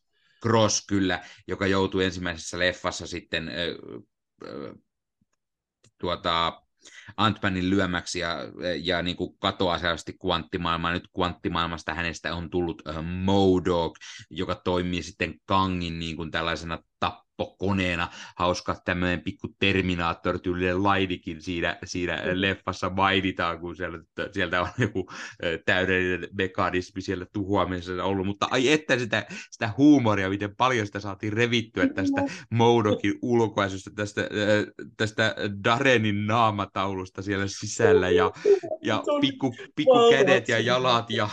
Jep. Se on, ja siis Oh, siinä on niin paljon hyvää. Se, on hauska, että siinä vähän niin kuin leikitellään sen kanssa, että käsille se oli hirveä traumaattinen kokemus, ampiaismies tuli ja, ja sitten kun hän näkee, että mikä siitä on tullut, niin kaikki on sellainen, että mitä? Ja se on niin, kuin niin hyvä, kun mä oikeasti siis uh, repesin niin kovaa joka kerta, kun se avaa sen luukun. Ja siis ne ammottavat silmät siellä, ja se näyttää niin, niin kuin vaivaannuttavalta, mutta se hyvällä tavalla. Ja mä jotenkin siis arvostan sitä, että ne niin kuin Jeff Loveness, joka tämä elokuva on kirjoittanut, ja varmasti kaikki muutkin, jotka osallistuu auto tämän tarinan tekemisessä, ymmärtää, miten absurdi Modok on, ja niin kuin oikein ottaa sen käsiin. Se on niin huvittava siis niin kuin, että Modokille tavallaan tarkoituksella kirjoitettiin niin kuin aivan järjetön hahmoarkki, jossa se on silleen, että minä en halua olla mulkku. Joo, joo, mutta niinku, se, sit siellä, siellä tuodaan hyvin sitä sarjakuvista sitä, sitä outoa, outoa modokmaista, mille kaikki on niin vähän nauraa. Ja tässäkin juuri se, että niinku, niin, sille nauretaan siinä, että mitä hittoa sinä olet, että leijuva pää, pikku, pikku kädet ja, mm. ja, ja, jalat ja sitten se, siellä leijuu, mutta silti hän on tämmöinen hirveä tappokone, mikä sieltä tulee ja pistää, pistää näitä kapinallisia siellä maihin ja, ja niin kuin, se, se vaan jotenkin oli niin, kuin niin, niin sellainen. Ja se, se kun Scott tajuaa ja selittää, että se on, se on akronymi, se Modok ja mistä se tulee. Ja sitten se, ei, mutta eihän se pitäisi oikeasti olla tämmöinen, vaan, vaan se oikea akronymi pitäisi mennä näin. Ja, ja siinäkin oli niinku huomautettavaa. Ja... Yeah. Ja, siis, ja sitten samaan aikaan se oli jotenkin niin tyydyttävää, kun käsi pääsee vetämään sitä turpaan. Ja se oli jotenkin niin hyvin, niin kuin, se oli tosi jotenkin niin kuin sarjakuvamainen se ilme. Niin kuin, tuli mieleen niin kuin jotkut äh, mangasarjakuvat, joku One Piece tai Dragon Ball, koska niissä on semmoisia tosi övereitä ilmeitä ja huuli lerpattaa hetken aikaa. Niin kuin, tosi loistava semmoinen lähikuva siitä iskusta. Tai sitten se, kun se siellä vaan niin kuin, on isketty sinne siltaan ja se sitten yrittää niillä raajoilla. Tule takaisin, minä voin vielä tapella. Tuli mieleen siis tämä uh, Monty Pythonin hullusta maailmasta, eli Holy Grailista tämä uh, musta ritari, joka siinä, niin, niin sitä lyödään kaikki raajat pois, ja sitten sanoo, että tämä on vain pintahaava, anna tulla vaan vielä, jatketaan. Mm-hmm. niin, niin. Ja sitten se, siis Modokin kuoleva kohtaus oli niin ilkeä ja niin hauska, siis niin kuin... Yhtäaikaisesti. Siis, joo, sä oot Avenger, joo, otin veli, ja sitten se vauva käsi, kun se Scottia niin se oli niin niin kuin, ei vittu, siis tää oli jotenkin niin kuin, me puhuttiin viime jaksossa silloin näistä parhaimmista ja huonoimmista pahiksista. Ö, niin Yellow Jacket, Darren Cross oli ehkä siellä keskitasolla. Me ymmärretään mm. häntä, mutta hän ei ollut mikään fanta kyllähän aika korkealle nyt nousi tässä siis niin kuin, aivan siis mahtavaa. Mä en vaan pääse yli siitä, miten niin kuin, hauskaa se oli. Ja siis, sitten äh, sit, se, sit, se... sitten tälle, tälle niin kuin, hahmolle annetaan niin kuin, eräänlainen niin kuin redemption-arkki siinä, vielä niin kuin, loppupuolella hän kääntyy kangia vastaan, auttaa sankareita ja, ja, ja näin, mutta silti se, se kaikki on vaan niin koomista, koko hahmo, niin. siinä, on, siinä on ymmärretty niin hienosti tämä konsepti ja, ja äh, kuten, kuten sanoit, niin Jeff Loveness, joka on tämän käsikirjoittanut ja joka muuten käsikirjoittaa sen Kang Dynasty-leffan myöskin, mm, niin, niin odotan niin kuin mielenkiinnolla myös, mitä hän sinne keksii, koska tässä, tässä on kyllä hyviä tällaisia, niin kuin just niin kuin Kang on todella hyvin esillä, tämä Modok tulee hienosti ja, ja niin kuin, mm, Kyllä, siis aivan, aivan loistavaa. Onko vielä jotain, mitä meidän pitää käsitellä? Mulle ei tule äkkiseltään mieleen. Ö, musiikista sanon, että niin, niin, ö, MCU ei ole maailman mahtavin aina musiikeista. Tosi mä oon itse aina puolustanut, että siellä on tosi hyviä. Ö, mä nautin siitä, miten tässä välillä käytettiin sitä klassista, no klassinen on aika vahva sana, mutta sitä perinteistä Ant-Man-teemaa, tyn, tyn, tyn, tyn, tyn, tyn, tyn, tyn, tyn. ja sitten siihen tuotiin sellaista uutta, vähän eeppisempää niin kuin, tasoa, nostettiin sillä lailla. Mä en ole hyvä puhumaan musiikista, mutta suunnilleen varmaan ymmärrät, mitä tarkoittaa, että siitä mm. tuli semmoinen niin kuin, jyskyttävämpi ja semmoinen, näytettiin silleen, että niin kuin, Ant-Man, jonka nimelle aina naureskellaan, niin kuin on kuitenkin aika tuommoinen eeppinen sankarihahmo ja siitä on moneen. Ja, ö, sekin oli tosi hauska, että muurahaisia käytettiin tässä hyvin. Että mä yhdessä vaiheessa mietin vähän, että okei, että Ant-Manista on unohtunut muurahaiset kokonaan. Niin sitten se oli tosi hauska. Ei ollut. ei ollut, ei ollut. Ensin nähdään se, että niin, Scott itse toimii kuin muurahaiset aikanaan siinä upeassa fantasisessa kohtauksessa, kun hän on niitä monia äh, Scott Langea. Ja sitten Joo. meille tulee Hank Pym, alkuperäinen ääntämä näyttää, että vittu murhaiset on kovia ja ne ryntää sieltä. Ja siis se on niin upea, kun Kang aivan niin kuin raivoissaan epätoivoisena mä olen vittu Kang ja te puhutte muurahaisille ja sitten muurahaiset tulee on hirveä armeija. Niitä, niitä oli yhtäkkiä siellä niin miljooni pikkumuurahaisia, jotka oli kehittynyt tuhansien vuosien aikana siellä, kun oli ollut siellä. Ja, teknologiaa ja ties mitä, ja se oli jotenkin hy- hyvin. Äh, on. Ja palataan sen verran, kun mainitsit musiikit, niin tässähän on siis äh, musiikeista vasta Christoph äh, Peck, joka on ollut kaikissa Ant-Man-leffoissa yep. se säveltäjä. Ja, ja äh, tässä on, on niin kuin, siellä on semmoista mahtipontista, mutta vähän jää ehkä eh, niin kuin vaisuksi musiikkipuolelta niin, niin. jotenkin niin. tämä. Et ei, joo, niin kuin... no, siis ei se ole, ei, joo, en halua, niin kuin, ei tämä ole niin kuin Wakanda Foreverin tasoa, ei, ei. edes ensimmäisen Ant-Manin, mm. mutta mä arvostan sitä, että siellä oli johdonmukaisuutta siihen sarjaan. Ja myös oli se pikkuhetki, jolloin Bill Murray tuli, ja siinä tuli vähän semmoisia Ragnarok-viboja, joita mä mm. arvostin. Mm. Mutta niin, niin, joo, siis ei, ei siis missään mielessä MCU niin kuin huippukästä, mutta oli tämmöinen pieniä yksityiskohtia, jotka halusin kuitenkin ottaa esiin, että siinä mm, oli, mm. kun yritin miettiä, että mistä me ei ole vielä puhuttu, niin... niin. Ja, ja, ja täytyy vielä pikkusen puhua, koska Kangi oli sen verran, siis meikäläinen oikeasti, siis Jonathan Majors veti niin saakeli hyvin sen Kangin, niin se oli jotenkin hienoa, kun hänellä on semmoinen tuttu, tuttu sarja, kun sitä puku, siinä on vihreitä, siinä on, siinä on liilaa, ja, ja sitten kun hänelle tulee vielä se niin kuin eräänlainen kypärä, mitä hän tulee se siniset kasvot, kun sarjakuvissa todella hienosti toteutettu. Hänellä, hänellä on se niin kuin, oma tuoli, mikä, mikä sarjakuvissakin nähdään eh, sekä animaation puolella, millä hän pystyy niin kuin, matkustamaan ajassa. Se on tuotu mukaan siihen.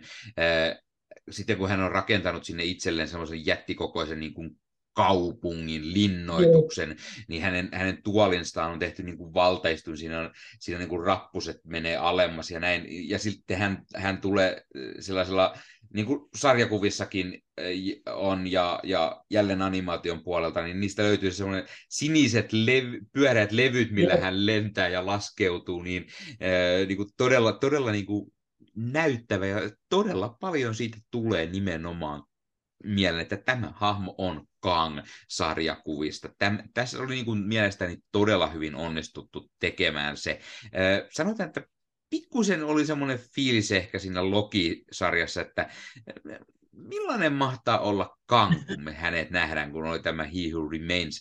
Todella villi veto. En, en sitä sano, että, ei olisi, että olisi huono ollut tai mitään. Mutta Joo. nyt kun me nähtiin siis nimenomaan tämä Kang-variantti, niin ai saakeli, oli kyllä hyvä.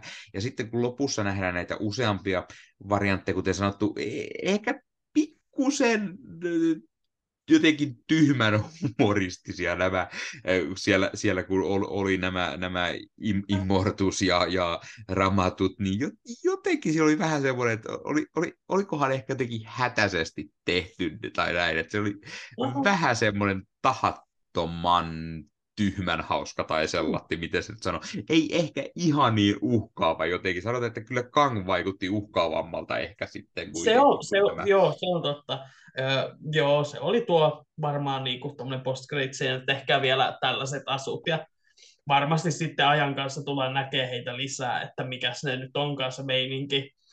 Öö, että niin, niin en mä siitä hirveästi, musta se oli vaan niin hauska nähdä erilaisia kängejä, ja sitten siellä oli niinku erilaisia, siellä oli jotkut, jotka hihitti ihan onnessaan siellä Kolosseumilla ja tällä Oli, oli, mutta siis ennen kaikkea ehkä tärkeintä se, että nyt meillä on, on niin kuin esitelty ne sarjakuvista ne, ne Kangin ne, niin kuin ne tunnetuimmat äh, versiot on Kang the Conqueror, on Ramatut, on Immortus, sitten se on, vielä viimeisestä nähtiin tämä Victor Timely, eli, eli mm.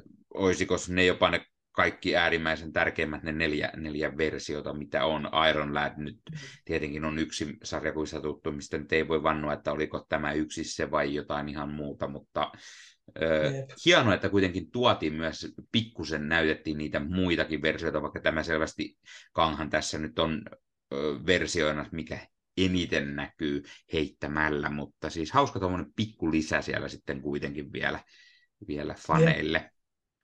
Todellakin, ja se näytti hyvin sen, että niin kuin, hei, tämä tyyppi on tullut jäädäkseen, vaikka ehkä välttämättä kirjaimellisesti tämä, että, ja se, mm. että niin kuin, äh, tässä on mahdollisuus siihen, että kun Thanosella oli vähän se ongelma, että se istui niin kauan sillä tuolilla ennen kuin se oikeasti lähti liikkeelle, niin nyt me ollaan heti saatu niin kuin kängiä oikein kunnolla toiminnassa ja tullaan näkemään, siis mun mielestä toi implikoi, että me tullaan näkemään lisää ennen sitä omaa leffaa varmaan. Siis toivon mukaan tullaankin, mutta, mutta missä me tullaan näkemään, niin se, se on, on vaikea kysymys.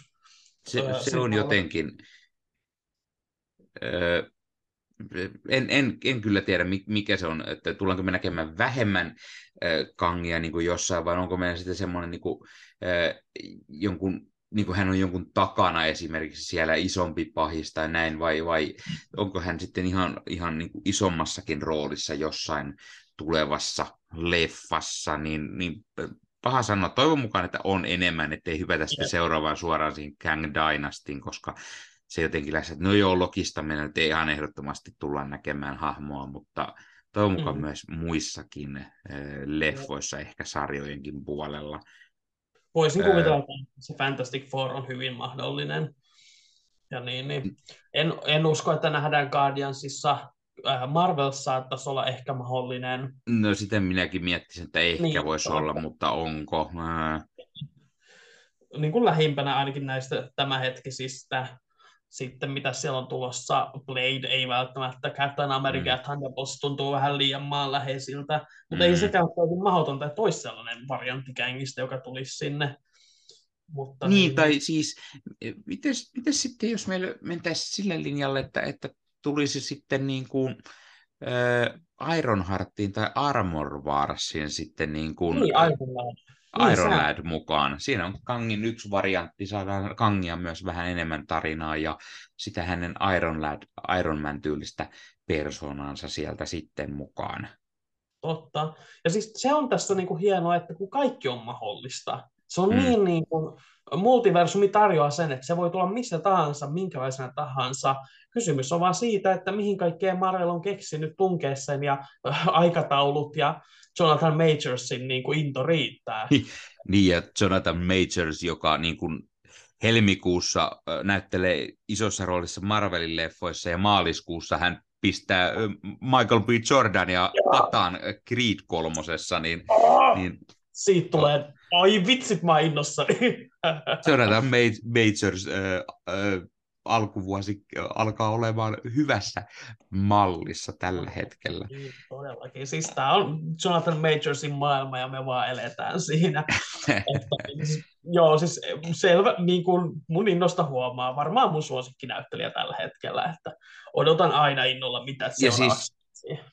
Joo, ja siis meikä, meikäläiselle nousi ehdottomasti tämän, tämän myötä Kang, Kangi kyllä niin kuin hahmona tuonne, tuonne niin kuin ylemmäs, ylemmäs niin kuin, näiden MCU-pahisten joukossa, ja, Mm-hmm. ja tuli heti kyllä semmoinen fiilis, että täytyy myös sarjakuvissa vähän lueskella Kangia. Siellä on Joo, Unlimitedin puolella näitä Kangin omia tarinoitakin, ja sitten tietenkin hän on ollut Avengers-ryhmän vastustajana, ja hän on ollut Fantastic Fourin, kuten on sanottu, ja näin, ja, ja niitäkin on viime vuosina ollut, ollut useita tarinoita siellä, siellä Marvel-sarjakuvien puolella, ja meikäläinen itse asiassa meinasi, että lukasenpa äkkiä ennen kuin tehdään tästä jaksoa, jotta voin puhua, Niin. mutta se paki, joka tuli sieltä takavasemmalta ja sitten ei, ei pysty lukemaan kuin Winter Soldieria, niin se, siihen ei riittänyt sitten aika.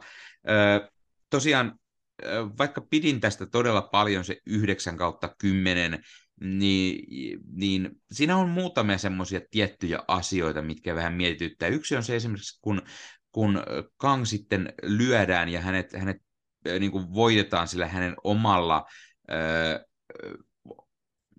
ytimellään tai sillä, mikä, Mhm. mikä pitää hänen sitä äh, istuin alustaa, ta, alustaa tai sitä, sitä niin kuin kasassa ja on, sillä, sillä nämä hahmot karkaa sinne äh, normimaailman puolelle, mutta mitä hittoa, kun Kang tuhoutuu siinä, niin miten, miten ne kuitenkin sitten lopulta vähän niin kuin pystyy heti pelastamaan äh, Scottin ja Hopein pois sieltä kvanttimaailmasta pelkästään sieltä toisen pään äh, Peaconilla, Ah, siis mä ymmärsin sen niin, että se vaan, ö, että ne ei tarvinnut sitä laitetta, kangilaitetta, ne ei itse sitä tarvinnut missään vaiheessa mun mielestä. Että se vaan niin piti käynnistää uudelleen se, koska sehän oli Cassie alun perinkin, hän oli lähettämässä luotainta sinne. niin Niin, niin, niin sillä samalla teknologialla, millä se olisi sen luotaimen lähettänyt, niin sillä samalla niin kutsuu takaisin nämä äh, Hopein ja Waspin. Jo- joten, jotenkin, jotenkin vaan Toki. jänne, kun siis jotenkin jäi semmoinen fiilis ensin, että no niin, nyt nämä jää tänne näin, että ne ei niinku Mm, päässyt joo, sieltä pois. kyllä. Joo, mutta sitten se, se jotenkin oli semmoinen jännä, jännä outo, että sit se ö, pelastui heti sieltä pois. Jotenkin toivonut enemmän sitä ehkä, että siinä olisi oikeasti ollut panokset. Tuli jo semmoinen, että hei, mitä ihmettä tässä nyt tapahtuu. Sen lisäksi mä olin ihan niin kuin useammassa kohdassa odotin, että joku hahmo kuolee tässä Mm. joku tärkeä. En mä tiedä, johtuuko se siitä, että kyseessä oli se ehkä pelottava Marvelin kolmas leffa, ja niissä on tullut usein kuolemia, mutta Mm. eh, ja, ja Modok, joka lähtee kostamaan Hankille ja aikoo tappaa, niin me hetken pelästiin, että hetkonen, että ei kai, ei kai Hank kuole tässä näin, ja vai, Niin. vai niin kuin, eh, muutamat kerrat näiden hahmojen puolesta pelkää. Sitten jotenkin kuitenkin, kun ei ketään kuollutkaan, niin vähän semmoinen, että no pe- perhana, vähän niin kuin fiilikset laskee niin sanotusti, että niin kuin, että kun ei, ei sitten tullutkaan. En tiedä, onko se, onko se sitten hyvä, huono asia vai hyvä asia, että ei, ei, ei kuollut, koska ei niitä halunnut ehkä, että kuolee, mutta silti halusi, että Niin. kuolee, niin kuin, että tota, vähän, vähän haasteellista äh, siinäkin Joo, mielessä. Mutta Modok siis, kuoli, sä voit sen äh, men, niin kuin, niin, mutta halusi, halusinko mä, että Modo kuolee? En, koska me oltaisiin voitu nauraa vielä myöhemmin tälle absurdille hahmolle, kun se vihdoin saatiin live actionin puolelle. Se on niinku se on niin pahi, pahi hommi, mitä Marvelilla usein on, eli, eli, eli ne pahikset tapetaan ehkä liian joo. helposti, tehdä niistä vain niin kuin kertakäyttöhahmoja. Niin o, tässä, joo. No joo, tämä Darren Cross oli aiemmin, että... että olisiko toi vitsi naurannut, naurattanut enää kuin pitkään, mutta... Ei niin, välttämättä, mutta siis silti. Niin ihan tyytyväinen, että uh, Modok loisti ja ei niin kuin ollut huonoa hetkeä hänen kanssaan, mutta ihan ymmärrän kyllä sunkin kritiikit, että mulle se oli vähän silleen, niin kuin, mäkin ajattelin, että okei, nämä jää tänne, että melkoinen, melkoinen tilanne, että miten sitten. Ja sitten se avautui se portti, se mä olin fuck you. Tuli vähän silleen, niin kuin, ja silleen vähän, se oli, se oli omalla tavalla jotenkin riemastuttavaa silleen, että siitä tuli se, mulle siitä tuli semmoinen, että meidän tiimi voitti, että gang fuck you, sä et onnistunut niin kuin edes näin pientä voittoa saamaan, vaan että se oli niin kuin, ja sitten mä itse just ymmärsin sen, että okei, se vaan käynnisti se oman laitteensa uudestaan korjasi sen, että niin, niin siinä ei ollut Joo. sen. Mut sit, ja sitten sit täytyy sanoa, että sit ha, hauska, koska sitten kun ne pääsee pois, nähdään tämmöinen äh, Scottin tämmöinen jälkimonologi tai tämmöinen, hän, hän on taas omassa maailmassa, hän on siellä sellainen samasta, mistä leffa alkaa, kaikki on ihan hyvin omassa pikkunaapuristossa, hän, hän, hänet tunnistetaan häntä tunnistetaan muurahaismieheksi tai toiseksi ötökämieheksi, joten hän joutuu maksamaan sitä kahvista. Spider-Man olisi saanut ilmaiseksi, mutta mut Ant-Man sitten ei enää. mutta sitten niin hauskaa, että kaikki on taas ihan hyvin vai onko? Sitten hän rupeaa kuitenkin mm. heti miettimään jo pel- pelko Kangista ja eh, hänen palustaan ja, ja siitä, mitä hän niin kuin, mitä Kangi sitten sanoi, että sieltä on tulossa, niin se kuitenkin jäi elämään mukavasti hahmon yeah. päähän. Niin semmoinen hauska niin kuin semmoinen, semmoinen niin kuin lisä siihen vielä. Joo, munkin mielestä se toimi niin kuin kivan silleen, että jotain nyt kuitenkin jäi silleen mietittää, että se ei ole niin helppoa, vaikka voitettiinkin ja se, että sitten, niin tulee mielenkiintoista nähdä, että me varmaan, voisin hyvin kuvitella, että me nähdään sitten ää, Scott vielä Kang Dynastissa, voisin hyvin kuvitella, joka on hauskaa, koska niin, niin mm. ää, onhan, kyllähän nyt Ant-Man Avengereihin kuuluu, että niin, niin mm-hmm. mitä sitten mm-hmm. tapahtuu ja millaisella fiiliksellä hän lähtee sitten näitä variantteja vastaan. Tuleeko hänelle semmoinen, että voi ei, voi ei, tämä on mun syy vai mm. ää, mitä siinä tapahtuu, että käykö hänelle huonosti sillä, jos hän lähtee sitten yrittää hyvittää tämän, äh, yli, ylikompensoida ja mutta niin, niin, niin, se oli jo mielenkiintoista nähdä. Se oli vähän yllättävän niin kuin, vähän niin kuin ahistava se loppu sillä, että mm. odo, jäi jo kuitenkin odottamaan, että okei, nyt jotain tapahtuu. Ja sitten se, se, oli jotenkin hupaisa, miten se niin kuin loppui siihen, että se melkein ilmeisesti oliko se ruuassa jotain vikaa, että se melkein oksesta joku sellainen. Niin, no se, e, eikö se, eikö se syönyt, syönyt sitten sitä äh, täytekakkua, mitä se oli niin. tehnyt se entinen pomo, joka ei siis kai niin. osaakaan tehdä täytekakkua ja pätkääkään, niin se oli hirveän makusta. Se oli ehkä aitoja muurahaisia käyttänyt siinä. Niin. Mutta joo, siis... Jo, niin siitä se johtui, totta, totta. mutta siis joo, siis hei, aivan huikea leffa. Ehdottomasti, ehdottomasti. Kyllä, kyllä, no niin kuin sanottiin, me ollaan Marvel-hulluja. Sitä varten meillä on tämä podcasti. Me, ollaan, me rakastetaan Marvelia ja, ja tämäkin on taas hyvä, hiton hyvä Marvel-leffa. Mm-hmm. Marvel Studios osaa tehdä kyllä hyviä tuotoksia. Huonoja Marveleita on, on Marvel Studiosin ulkopuolella, mutta Marvel Studios ei ole vielä yhtään huonoa tehnyt. Ehkä hieman, hieman heikompia, mutta ei sentään huonoja ainuttakaan. Joo. ehdottomasti suosittelut. Hei, kertokaa kaikki kommenteissa, mitä mieltä te olette, jos olette tämän leffan jo nähnyt. Aiotteko mennä teatteriin katsomaan? Menkää ihmeessä, meiltä ehdottomasti suositukset. Kertokaa kommentteihin. Me tosiaan sanottiin, että jos joku ehtii kertomaan tuonne Discordin tai Instan puolelle omia fiiliksiä, niin voidaan lukea tässä jaksossa, mutta mehän ehdittiin tämän nauhoittamaan aiemmin, niin äh, tulkaa juttelemaan tästäkin Marvel-leffasta meidän kanssa joko meidän Instagramiin, Marvel Podcast Suomi, meidän Twitterin puolelle, voi tulla juttelemaan Facebookissa Marvel Hullut ryhmään, YouTubessa voi tähän videon kommentteihin tulla laittamaan, tai sitten meidän Marvel Podcast Suomen Discord-kanavalle. Näihin kaikki voi tulla juttelemaan meidän kanssa aina Marvelista. Se on todella mukava ja hieno tapa jutella kaikille rakkaasta Marvelista, niin kuin myös tästä elokuvasta ja kertoa sitten omia mietteitä, mitä mieltä te olitte. Olitteko te eri linjoilla kuin me tästä ja, ja onko tämä, tämä Rotten Tomatoesin Rotten arvosana sitten ihan teidän mielestä ihan oikein vai, vai eikö ole?